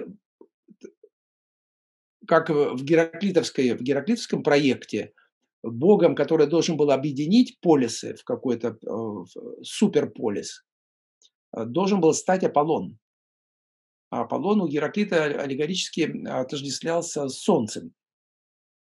Такой был его проект. И э, вполне возможно, что эти идеи вдохновили создателя первого морского союза, потому что Богом а, как бы э, защитником и э, Богом, объединяющим все, все, все эти союзные города, был Аполлон. Союзная казна была помещена на священном острове а, а, Аполлона на Делосе. Понимаете? Я допускаю такую связь, и в таком случае свидетельство Диметрия, оно может быть вполне Эм, достоверным. Если связывать его, конечно, не, не с философской славой, которую он приобрел где-то благодаря Еврипиду, э, Сократу, э, и вот софистам, особенно софистам, где-то там в 30-е, ну, ну, может быть, чуть пораньше уже у, у Протагора. Кто знает? Вполне, конечно, доказать, доказать эту гипотезу можно было бы только в каком случае? Это гипотеза. Я не говорю вам, что это установленный факт, но, по крайней мере, это гипотеза, которая объясняет э, свидетельство, которое раньше вообще никакого смысла в нем не, могли найти. Вот. Доказать такую гипотезу можно было бы, если бы нашли надпись. Э, если бы нашлось эпиграфическое подтверждение, э, а именно надпись, где афинские Совет и народ постановили даровать проксинию Гераклиту, Эфесскому, который был другом афинского народа и принес пользу там и так далее, и так далее. Если бы нашли такую надпись, то, конечно, это бы, э, вот это было бы э, подтверждением. Вот. Но в любом случае, возвращаясь э, к анекдоту, к анекдоту о Сократе, Еврипид дает почитать книгу Гераклита Сократу. Я думаю, что за за этим может стоять нечто большее даже, чем чем просто, а, анекдот. Что что я имею в виду? А, в моем исследовании о авторстве папируса из Дервени, э, который, кстати, оно тоже доступно, а, это очень большая, очень сложная тема. Ну вот, э, и щас щас я не буду в это в это пускаться, но это исследование тоже доступно на моей странице в Академии Эду в двух версиях: более краткой, опубликованной, ам, в 18 году, и, потом, м, пространной, ам, расширенной расширенной версии. Вот. Там, э, в этом исследовании есть, э, несколько, приложений, аппендиксов. Вот. И один из них, посвящен, игнорированной, как я как я показываю, или не незамеченной, ам, э, незамеченным рефлексом продиковской теории происхождения религии в речи Сократа в 4 книге, "Меморабилий" ксенофонтовских. Там, э, Ксенофонт вкладывает в уста Сократу, такую, вообще говоря, вот, э, вполне, э, креационистскую теорию, ам, происхождения культуры и ц и цивилизации. Причем я показываю, что она является перетропой, она является перевертышем продиковской теории происхождения религии. У у Продика, ам, получается так, что не не боги создали людей, а что, вообще говоря, ам, люди создали богов в процессе, а, в процессе вот этого прогресса, э, цивилизации, потому что изобретения, э, собственные изобретения, причем важные изобретения, такие как, эм, земледелие и разные искусства и ремесла, люди олицетворяли в виде богов. Да, там, э, плоды земледелия бы бы были олицетворялись в виде Деметры, Диониса и так далее, и так далее. Э, это такая, э, теория, по которой, ам, боги, поэтические боги- это не что иное, э, как обожествленные таофелима. Это полезные вещи. Люди обожествляли то, что было для них полезно, ну и поэты придали этому такой, э, персонифицируя, придали, э, этому человечес человеческий образ. Вот. А, речь Сократа является как бы опровержением этого. Потому что в ней абсолютно та такой такие же фазы, такой же, э, процесс, ам, цивилизационный, но он интерпретируется совершенно иначе. Не как открытие, самостоятельное открытие людей, а как благодеяние богов. Начиная с того, что это боги создали для нас, э, солнце и луну, они создали времена года для того, чтобы люди могли заниматься земледелием и так далее, и так далее, и так далее. То есть мы имеем, э, здесь как бы креационистский перевертыш, ам, про продиковской теории. И Ксенофонт вкладывает, м, вот эту креационистскую теорию, а, антисофистическую явно, направленную против Протагора и против Продика, ам, такую благочестивую как бы, э, историю, человеческого рода, как историю божественных благодеяний вкладывает в уста Сократу. Ну вот. И я думаю, что параллели, которые к этому, э, имеются, всё-таки они указывают на то, что это не может быть полностью, ам, выдумкой, э, Ксенофонта. Я не исключена не исключаю, что Сократ, действительно исторический Сократ мог полемизировать, э, с софистами, ам, софистической теорией, а, цивилизации, в которой боги никакого участия не принимают, просто потому что их нет. И там всё открывают люди. Вот. Так, э, друзья мои, понимаете, в каком контексте я это всё упоминаю? Какая связь между Гераклитом и Сократом? Ну, в общем, Гераклит, конечно, а, нельзя сказать, что это это прямо Гераклит. Гераклит отвергал вообще мифа ам, мифологических богов мифологических богов. А с другой стороны, он видел э, все-таки в человеческих эрго, в том числе и в человеческих техной, он видел отражение божественных процессов и вообще говоря, божественного мира. Так что тут есть, конечно, есть перекличка между ксенофонтовским Сократом и э, Гераклитом, гераклитским сочинением. Поэтому э, то, что в этом анекдоте, э,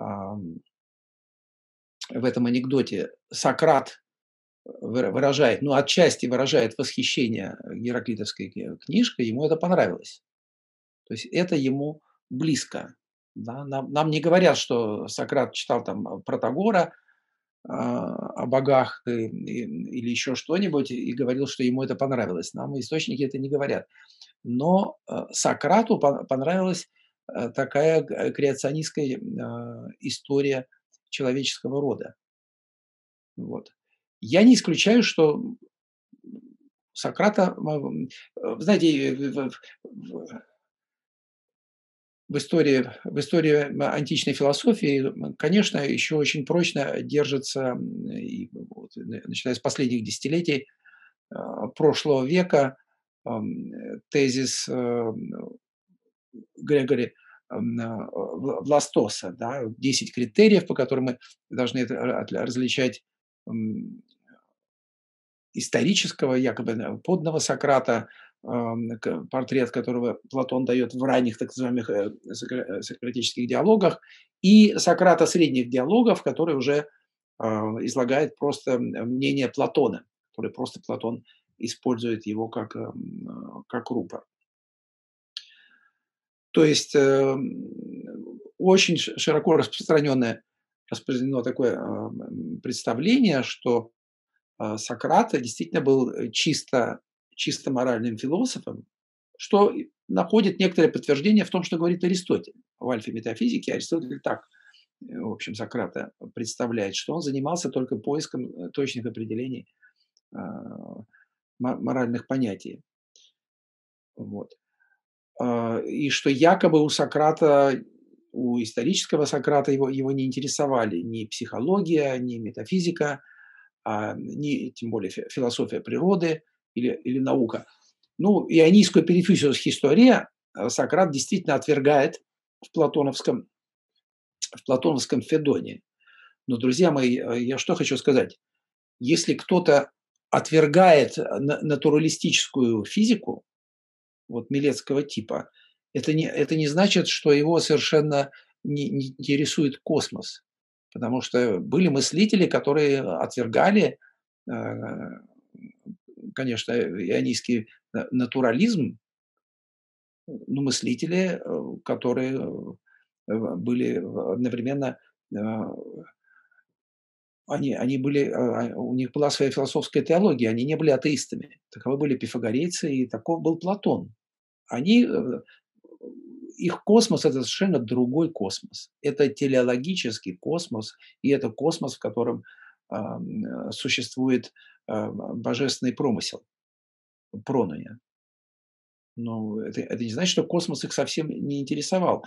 Поэтому я не вижу тут ни, никакого противоречия. И, и я хочу сказать еще вот что в этой связи. Все-таки э, как можно себе представить, неужели Платон, когда он изображает э, Сократа, в общем, оппонентом, философским оппонентом софистов, неужели все это выдумывает? Я не думаю. Я не думаю. Я, я думаю, что поскольку Платон, с одной стороны, он э, резко отрицательно относится, конечно, к софистам, таким как Протагор в особенности. Вот. И с другой стороны, героизирует, э, героизирует э, Сократа. Уже этот факт, конечно, делает вполне правдоподобным, что то, что, э, то, что Ксенофонт в четвертой книге Меморабили вкладывает в уста Сократу, вполне могло иметь место. Я не говорю, что он точно дословно воспроизводит эту беседу, но суть, суть в том, что Сократ а, полемизировал э, с софистами и Вот по, по таким вопросам, не, не только по, по вопросам, не, не только по поводу там, добродетелей, этических понятий и так далее. Вот. И э, другое соображение – это, конечно, платоновский Федон. Неужели это тоже Сократ, Сократ все это, э, то есть э, Платон все это придумал? Ну, многие исследователи так, так и считали, что Платон в Федоне вкладывает Сократу, в общем, довольно произвольно те пифагорейские воззрения, которые уже были близки самому, самому Платону. Меня это тоже, это, эта точка зрения, мне, мне кажется, сомнительной, друзья мои. Потому что, э, конечно, там э, и, и собеседниками Сократа являются пифагорейцы. Мы знаем, что существовал целый пифагорейский кружок а, в Фивах. Вот. И есть важное, одно очень важное свидетельство софистического трактата «Дисой логой» «Двойные речи» которому не, не придавалось большого значения, хотя у, у нас э, Соломон Яковлевич Лурье э, был исключением. Он понимал, что это свидетельство очень важное.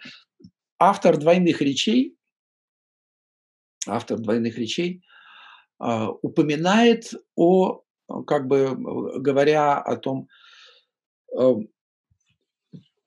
какие были основные школы мысли а, в Афинах, очевидно, там, э, имея в виду э, конец V века, когда датируется э, его сочинение, он упоминает как бы о двух группах – Анаксагорией и Кай Пифагорией. Вот на языке того времени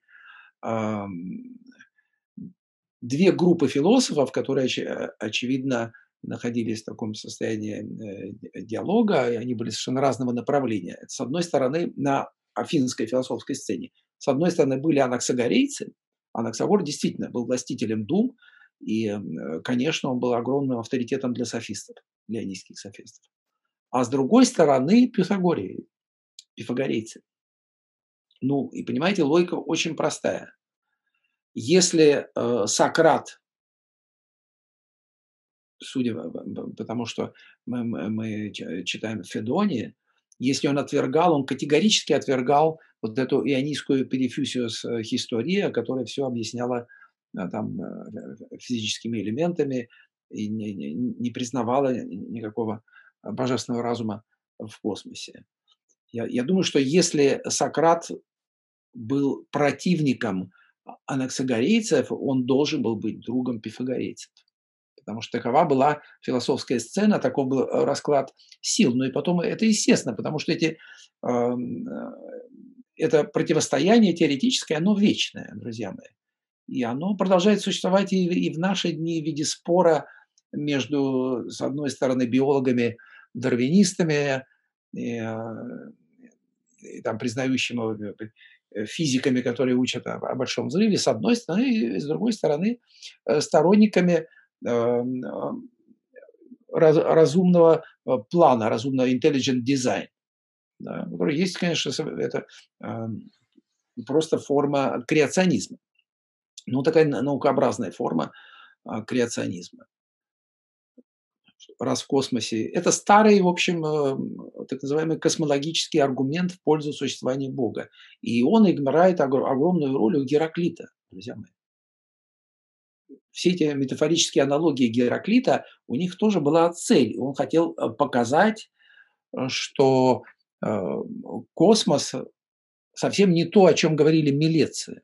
Это не, какой-то конгломерат частиц, элементов, который возник, что он, эм, он живой, разумный и человеческий, этот космос. Там многое очень похоже на то, что происходит в человеческом полисе. Но с той только разницей, что люди во многом имитируя, исследуя божественному э, космическому закону, вот этот Феюс Номос, они в то же время совершенно от него отошли и противоречат ему э, в чем? Во-первых, в, поэтической мифологии, э, в, поэтической мифологии и в своем политическом устройстве. Для Гераклита, Гераклит, конечно, был, его утопия политическая Гераклита является такой теорией просвещенной монархии космология так называемая Гераклита, она должна была доказать, что единственное государственное устройство, которое согласно с природой, катуафюсин, это монархия. Потому что э, в космосе не правят многие, хой полой, там правит один. Именно Солнце, хотя оно э, величиной в ступню человека, имеется в виду, что оно маленькое по сравнению с гигантскими массами вот этими воздуха, земли, а, воды, моря и так далее. Солнце, оно маленькое, но зато в нем находится интеллект, божественный интеллект, который управляет всем космосом, и они следуют ему. Вот. С этим связано также очень важное вот то, что я называю триадическая структура, а именно, что э, Гераклит не учение, оно не сводилось в учение о противоположностях, оно не сводило к противоположностям. У Гераклита над противоположностями э, часто выступает э, третья сила, выступает медиатор, который, а это и есть, конечно, метафора а, космического бога, который устанавливает меры и пределы урос и устанавливает поворотные столбы вот эти в процессах а, космических, которые спасают Вселенную, спасают от коллапса, потому что они не дают противоположностям а, уничтожить друг друга или уничтожить одну сторону. Вот. Весь этот космос у, Гераклита, конечно, он имеет прежде всего временную структуру. И под метро имеется в виду периоды меры времени вот, важнейшем космологическом фрагменте э, Гераклита. Вот что я хотел, как, какие мысли у меня вызывает теперь этот э, анекдот о, о Сократе как читателя Гераклита. Вполне возможно, что он действительно читал Гераклита э, и проникся проникся его идеями. Потому что креационистская а, и, история вот, благодеяний в, в, истории человеческой, эм, человеческого рода, конечно, она вполне могла быть эм, навеяна тоже э, полемикой, полемикой Гераклита с милецами. Мы видим, как одна и та же полемика. Она а, в VI веке это Гераклит против Милециев, потом Сократ в V веке против софистов, потом в IV веке это Платон против атомистов и всех а, физикой. Вот. В эллинистическую эпоху это полемика стоиков, которые были телеологами, конечно. А, полемика их с эпикурейцами, которая во многом аналогична а, полемике отцов-основателей. Потому что да, во многом аналогична полемике, а, я хочу сказать, полемика э, стоиков с эпикурейцами, аналогична и, и, и по содержанию тоже с полемикой э, Гераклита против э, ионийцев. Вот одно из глубоких заблуждений, которое очень трудно искоренить, а, которое как раз очень а, широко распространено в англоязычной а, литературе, это то, что якобы греческая атомистика была э, продуктом каким-то развития элейской э, антологии. Этот тезис, он абсолютно абсурдный, даже нельзя его назвать э, ошибочным. Потому что сущее Парменида не имеет ничего общего с телом, оно бестелесное. И оно, вообще говоря, Парменид ясно нам говорит в третьем фрагменте, что э, оно имеет ментальную природу, это нус. Вот что говорит Парменид. Да? Понимаете, поэтому э, атомистика Демокрита совершенно несомненно, она является результатом внутреннего развития ионийской традиции, ионийской физики, в которой корпускулярные теории материи существовали уже там ко времени э, Демокрита сто лет и больше. Уже у Анаксимандра была корпускулярная теория материи, но не атомистическая. Были семена вещей, которые были также у Анаксагора. Семена – это корпускулы. Корпускулы.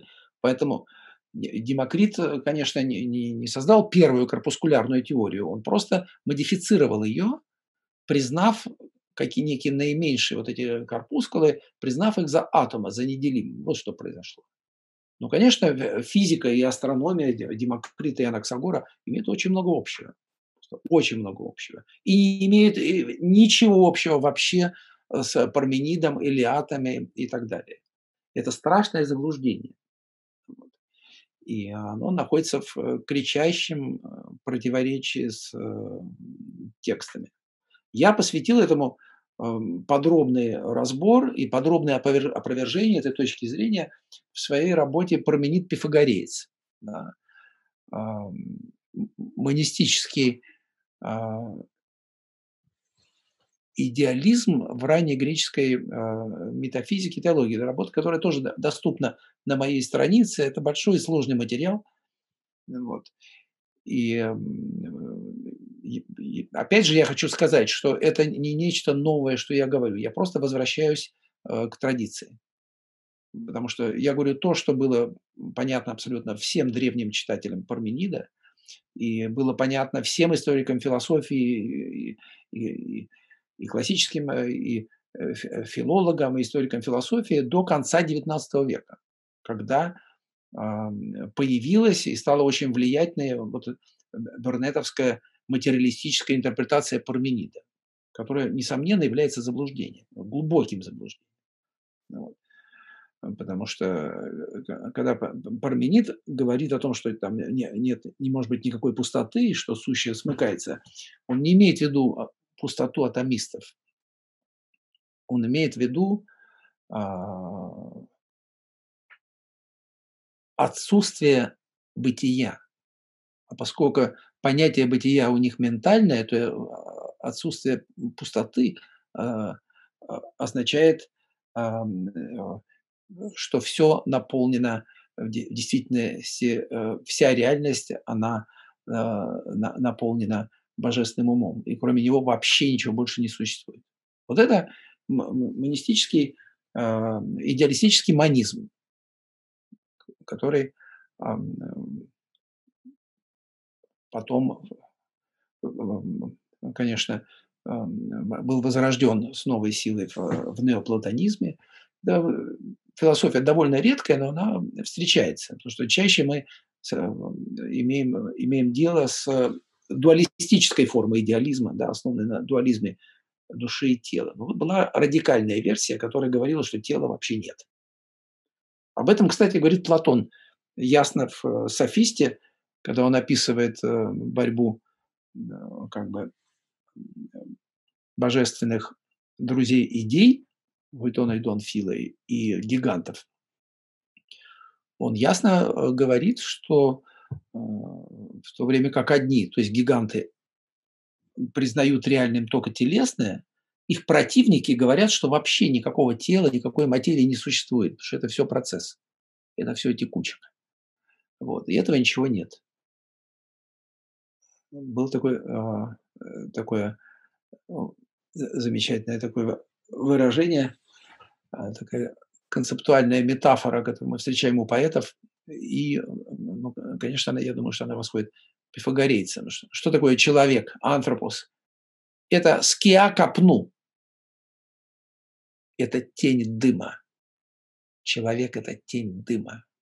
Да. Ну, имеется в виду, э, конечно, человеческое тело потому что человеческая душа у пифагорейцев Платона, она э, абсолютно бессмертна и вечна, и с ней, в принципе, ничего произойти, произойти не может. И вот. Ну, вот что можно сказать по поводу этого анекдота о встрече Еврипида и Сократом. Еврипид дает Сократу почитать Гераклита, Сократ, читатель Гераклита. Кто знает, возможно, я допускаю, что есть прямая историческая связь между вот этим языком техной, и все э, сократические диалоги, они полны вот этих прием, э, примеров из разных техной, аналогий технологические, э, которые играют уже огромную роль в книге Гераклита.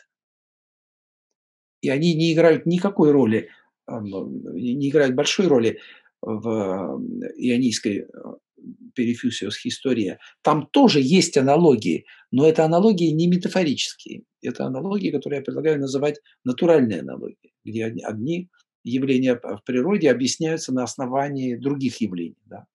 Например, вращение небосвода объясняется как э, реликтовое вращение космогонического вихря.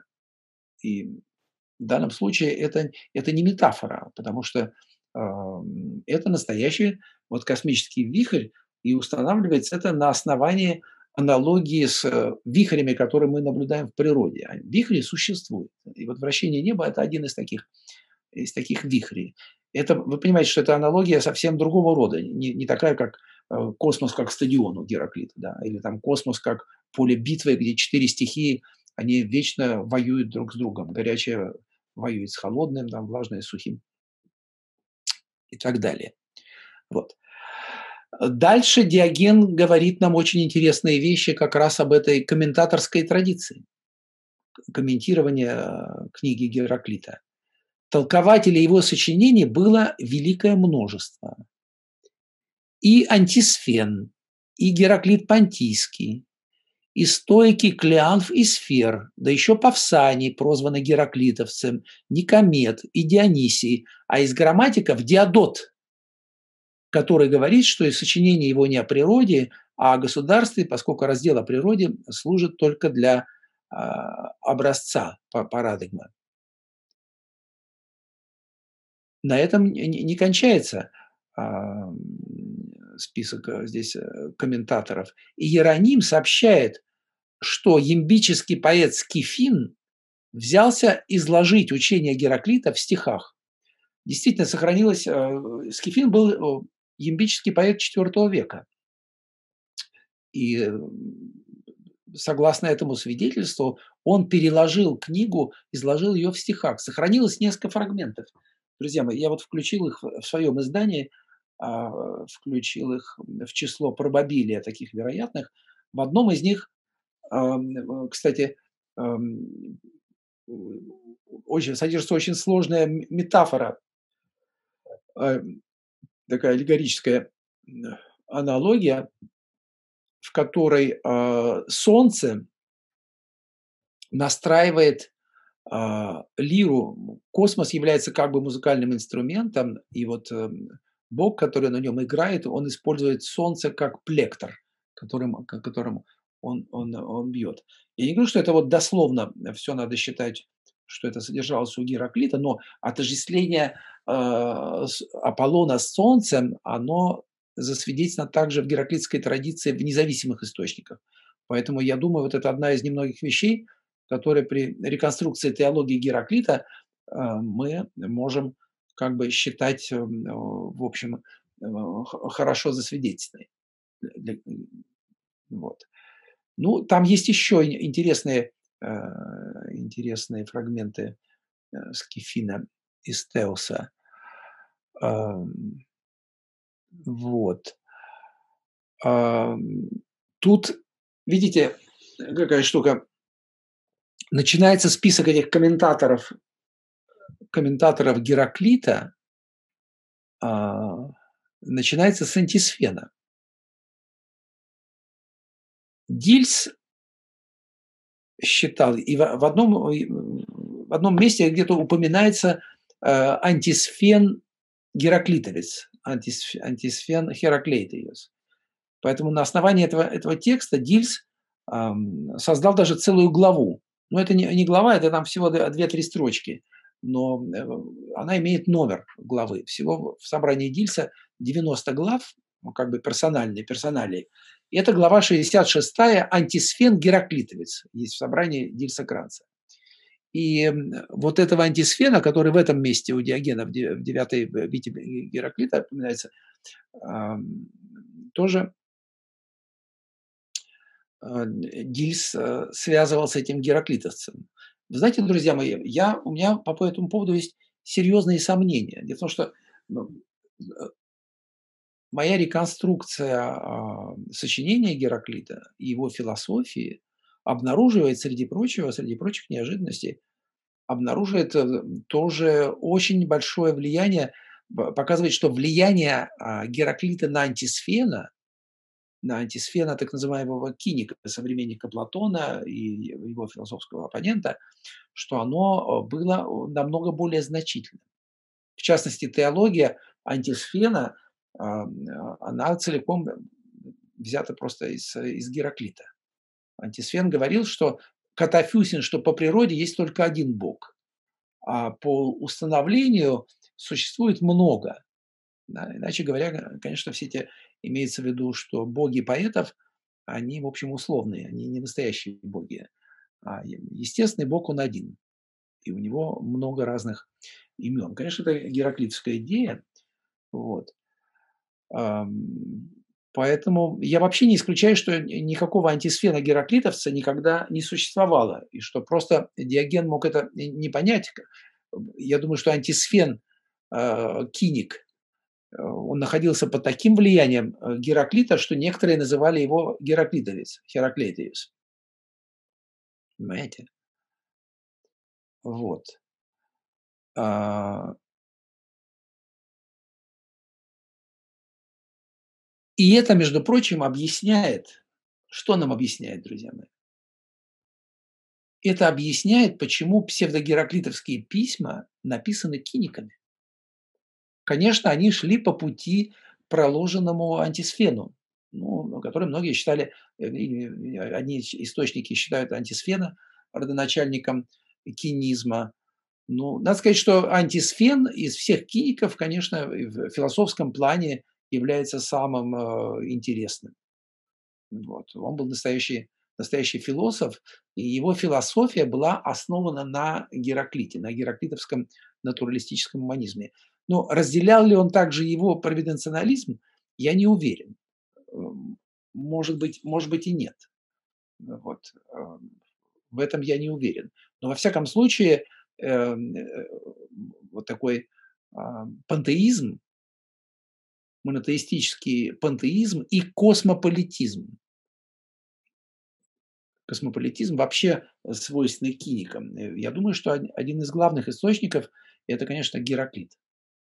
Гераклит, космополитизм у Гераклита, он связан как раз с этой его великой идеей. Великой идеей создания космического государства, в котором все, все греки должны объединиться для противостояния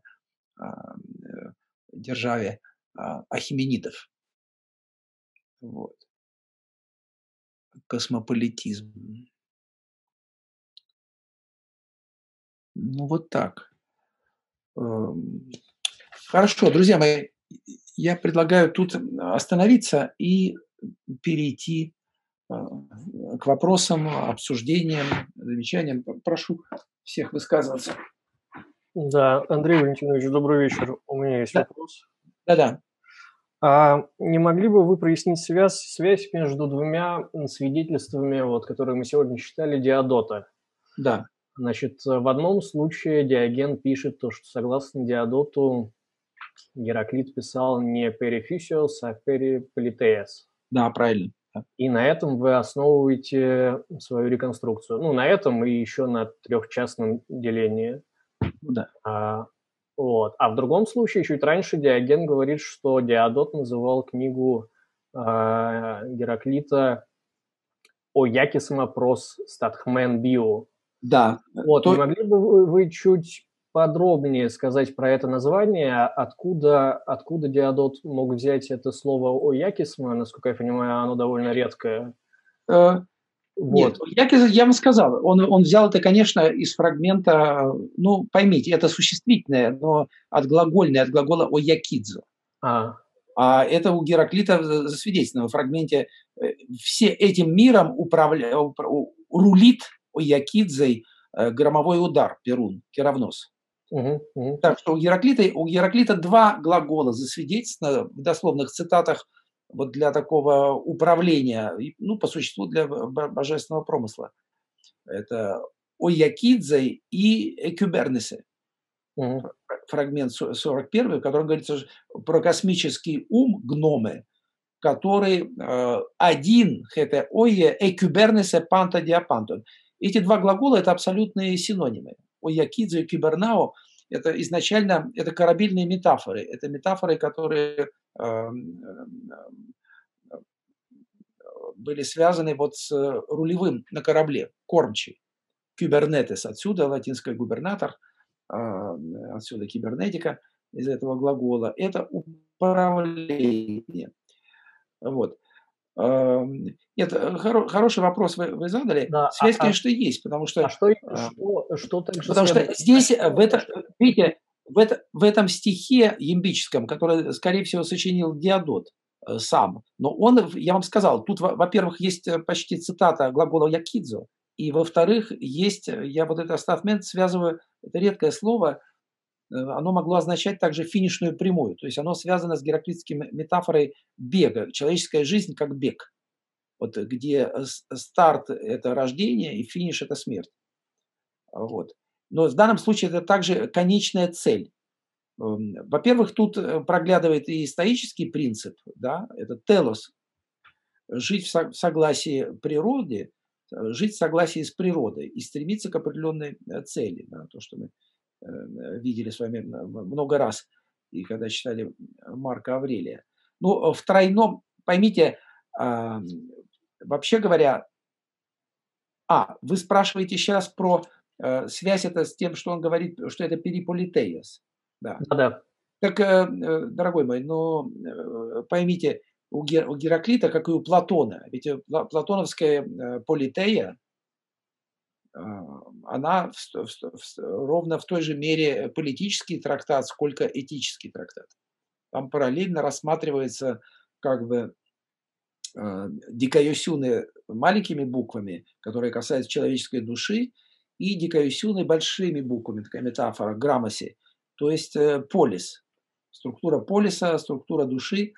И, конечно, и у стойка были неразрывно связаны тоже этика, этика и политика. Поэтому, ну, строго говоря, этот ямбический стих, он как бы этический. Он говорит о, о том, что э, книга э, Гераклита, ну, как Инферидиона Эпиктета, это тоже руководство к действию руководство к тому, это э, искусство жизни, это философия как образ жизни. И здесь тоже. Вот. Но это правильно, то есть это намного более глубокое и правильное понимание Гераклита мы видим у стоиков, у Платона и Аристотеля. При том, что у Платона и Аристотеля, ну, друзья мои, это же по существу несколько случайных таких мимолетом что-то брошенные какие-то замечания. И ни, ни тот, ни другой подробно нам не, никак ничего о философии Гераклита не говорят. Вот. А, хотя у, у, у Аристотеля, вот э, в Евдемовой этике, по, по существу, мы, мы находим э, параллельную фиксацию э, как раз вот этого тезиса о том, что искусство подражает природе. Да, там, где говорится о том, что, против, что Гераклит представитель той школы, которые понимают филия как единство и связь противоположного. Тут метафизика. И это связано, потом мы, мы, мы видим, особенно в, в трактате «De Mundo», да, это, это излагается как фундаментальная, главная фундаментальная мысль Гераклита – потому что грамматика, музыка и все эти искусства конкретные, они подражают э, природе и отражают, в общем, структуру, а, структуру космических процессов. Ну вот. Так что эм, я э, думаю, ну это уже не, не, эм, это уже, конечно, предположение, но я, я думаю, что э, оно, мне кажется, очень вероятным свидетельство о тройном делении книги Гераклита э, Диоген приводит без указания на источник. Но я думаю, поскольку он два раза тут цитирует эм, Диодота, и когда речь заходит о книге э, Диодота, возможно, он сам заглядывал в, в этот комментарий. Диодот написал подробный комментарий. Я думаю, что и указание на тройное деление он тоже мог взять э, у Диодота. Там как раз, э, знаете, что говорит в пользу этого? Ведь что это тройное? Три логой. Гераклитская книга состоит из трех логой. Первое – периту пантос, то есть это как бы физика Вселенной. Вторая – логос политикос о государстве.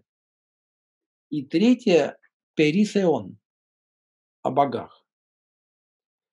Так э, при этом э, в цитате Диогена из Диодота говорится, что он, он не говорит, Диодот не говорил, что Гераклит вообще ничего не говорил о природе. Он говорил, что его главная тематика все-таки периполитеес. А, а перифюсиос он говорил а, как о некой парадигма. Так у нас и получается, потому что в тройном делении получается, сначала идет о Вселенной как парадигма, а потом логос политикос. То есть э, тематическая связь такая. Поэтому очень-очень похоже, что эм, учение, от, вот, э, что свидетельство о тройной, троичной структуре, о трех главах, оно также взято из Диодота. И это ценно. Ну, Диодот, э, конечно, он, он был, судя по всему, был стоиком, но он прежде всего, конечно, был грамматиком. Грамматиком. И это это для нас э, ценно, потому что грамматик, он как бы более объективный э, свидетель. Мы видим, как произвольно некоторые философы. Даже тут э, такое правило, что чем, чем мощнее какой-то философский ум, тем фривольнее он обращается с, с другими, с чужими, с чужими теориями. Правда? И Платон, и Аристотель. Вот. Общем, они не, не, не дают нам нигде не, не, а, под, подного Гераклита. Просто что-то по ходу дела, какие-то э, какие замечания. Но э, с другой стороны, я не говорю, что э, учение об, об этом движении, изменении, что оно не имело никакого значения. Оно у Гераклита имело значение. Но в отличие от той формы, которую приписывает этому Платон, а Платон ассоциирует гераклитский поток с релятивизмом поскольку все несется и течет, то там нет объекта для знания. Да, и потом скептики, между прочим, независимо, а, они делали, как бы акцент делали именно на этом, и поэтому Энесидем, скептик, он говорил, что э, философия, философия Гераклита является вот лучшим введением вообще в скепсис, потому что она ведет к скептицизму. Если все течет, то знания быть не может. И мы приходим тогда эм, к скептицизму. Вот. Да, спасибо. А можно еще небольшое уточнение? Конечно, да. да. А э, может ли быть тогда вот связано это с э, тем, что говорится в 101-м фрагменте в вашем издании. То, что э, конечной целью по Гераклиту было все приятия? Да, да, да. Конечно, это, э, это, это есть, да. Это есть. Ну, э, всеприятие ведь э, чем объясняется? А именно тем, что надо как бы подавить свое эго. И у стоиков тоже это очень важный принцип. С одной стороны, это такое стоическое самоутверждение, но оно заключается именно в самоподавлении, в том, что ты следуешь природе. Что значит природе? Ты следуешь реальности, ты следуешь тому, каков мир, Э, на самом деле не, то, не, только, не, не тому, что люди об этом воображают. У Гераклита же все это есть, вся эта критика э, субъективизма, э, которую он приписывает поэтам, и ну, фактически поень катафюсине поионтес. Гераклит сформулировал фундаментальный принцип стоической этики. Мудрость заключается в том, чтобы говорить истину, а это, это значит, э, тут, конечно, э, подтекст такой, что надо отбросить все а, выдумки поэтов. Надо говорить истину, кайпоень, это и поступать, и действовать, опять леген кайпоень, говорить и действовать по природе, катафюсин. Вот это фундаментальный принцип потом стал э, стоической, э, стоической этики. Вот. Да, друзья мои, пожалуйста, прошу, говорите. А, там вопрос в чате, можно я его задам? Конечно. А, э, что вам нравится и не нравится в книге э, Черниса об аристотелевской критике ранних философов? Вы начали об этом говорить и не закончили. Да. Ну, вы знаете, я в свое время в молодости вообще был под большим влиянием Черниса. Мне посчастливилось, я был с ним в переписке. Мои ранние работы, там вот это Анаксимандре. Чернису очень понравились Вот, что они как бы двигались в его русле. Я, я показывал, что эм, показывал, как э, аристотелевская, а, аристотелевский э, подход, как он по, по существу там э, искажал, а, приводил, в общем, к разным неправильным интерпретациям, потому что как аристотелевская терминология в своей ранней работе я доказывал, и я сейчас в этом убежден, только годы все это подтвердили, что то аперон – это не термин Анаксимандра, это термин Аристотеля. И, и главное, Аристотель нигде его Анаксимандру не приписывает. Он вообще говорит о том, что все ранние физиологи, они все признавали то аперон за архе. Не Анаксимандр, а все. То есть ясно, что он имеет в виду бесконечную материю э, ионийской физики. Вот.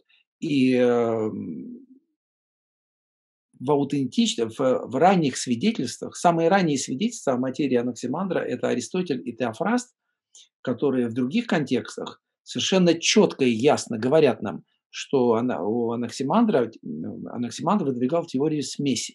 То есть он что был предшественником Анаксагора. Он учил о том, что первоматерия – это есть смесь всех возможных веществ, которые называлась спермата. Вот это засвидетельствовано. Это ранняя традиция. И так называемый апейрон Анаксимандра, он появляется где-то там через 300 лет э, в, в, доксографии эпохи империи. Плакита философорум. И причем он, он, точно, он взят просто из физики, э, из физики Аристотеля, а не из книги Анаксимандра. Вот это я доказал. Так что э, Чернис, конечно, оказал на меня э, значительное влияние в молодости. И я говорю, то, что мне, мне нравится, конечно, его тезис о, о том, что аристотелевская так называемая доксография не является объективной историей философии, а служит а, вообще а, выступает диалектическим аргументом в пользу, в пользу собственных, собственных э, теорий Аристотеля. Вот, вот зачем он а, привлекает. Ну, с другой стороны, конечно, иногда Чернис, у него его критика Аристотеля, иногда она принимает такую форму немножко адвокатскую, как бы вот изобличение, выведение. Это вот все, это мне не очень нравится, потому что надо вот. С другой стороны, я пишу об этом книге. Книга э, Черниса, она очень большое влияние оказала на всех. Например, Буркет находится под огромным влиянием Черниса. И поэтому э, также ее влияние, оно такое смешанное. Да? И отчасти оно было конструктивным, отчасти оно приводило к гиперкритицизму. И я это потом понял э, с годами лучше. Вот. Так что э, вот что я, я могу сказать о моем, о моем отношении к Чернису. Эм, Чернис, между прочим, он э,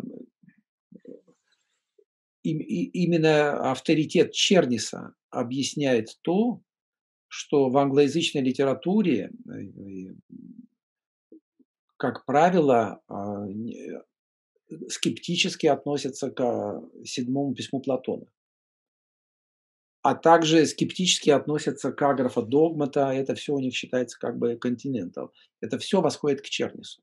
Чернис считал, что э, традиция о неписанных учениях Платона, она абсолютно никакой ценности не представляет, что это все интерпретации, все это вычитано и как бы а, основано на тех диалогах Платона, которые до нас дошли, поэтому все это ничего не стоит. Я думаю, что тут Чернис ошибался, как он ошибался ну, вы знаете, есть правило. Кто отвергает аграфа догмата Платона, тот отвергает и подность седьмого письма.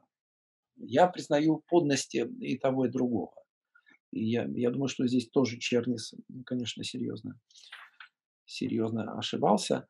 Хотя я храню как, конечно, очень ценную реликвию. Как раз Чернис мне прислал в советское время свою э, The Riddle of Early Academy, э, прислал мне книжку свою с автографом, даже здесь меня сейчас нету, потом могу показать. For Андрей Лебедев with admiration, э, с восхищением по поводу, э, по поводу моих работ об Анаксимандре. Вот. Так что, конечно, я, я в общем, вспоминаю о нем с теплотой и благодарен ему э, за все это. Но, как, как говорит э, Аристотель в Никомаховой этике, иногда приходится при, приходится выступать, выступать, то есть э, противоречить или выдвигать, а ради истины выдвигать возражения э, тем, кто, тем, кто нам близок. Тем, кто нам близок.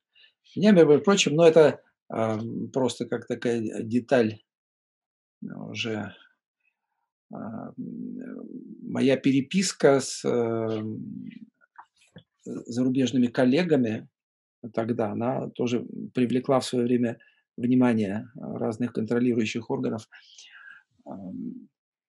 Поэтому, когда первый раз меня выпустили за границу, в Грецию я поехал в эту в экспедицию на, на Афон, была совместная такая экспедиция э, Патриархии Московской и Академии наук, чтобы была работа над... Я должен был составить там опись э, греческих рукописей, которые появились в монастыре Святого Пантелеймона с начала 20 а, с начала 20 века. А, вот.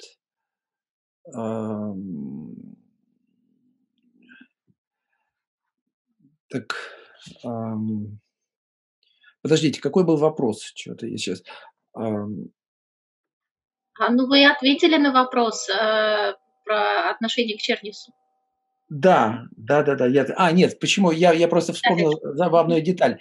Когда мне э, надо было пойти на собеседование в такие высокие инстанции, там все, и э, там э, человек, который а, как бы меня напутствовал, он меня пожурил. Ясно, явно у него там было досье на меня, что я переписываюсь, почему я, когда переписываюсь с зарубежными коллегами, он там знал все, конечно, у него в папке все лежало, почему я даю свой домашний адрес, что надо переписываться, надо давать институтский адрес. Вот. Я говорю, а что, а что такое, что, что случится? Он говорит, ну вы знаете, вот э, один человек тут переписывался, и ему принесли в почтовый ящик, положили порнографический журнал.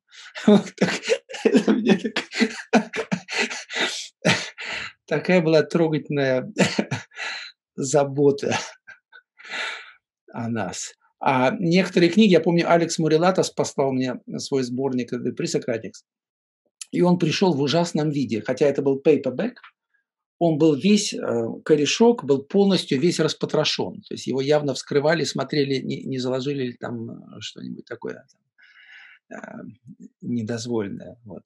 Но теперь, конечно, это можно только со смехом все вспоминать.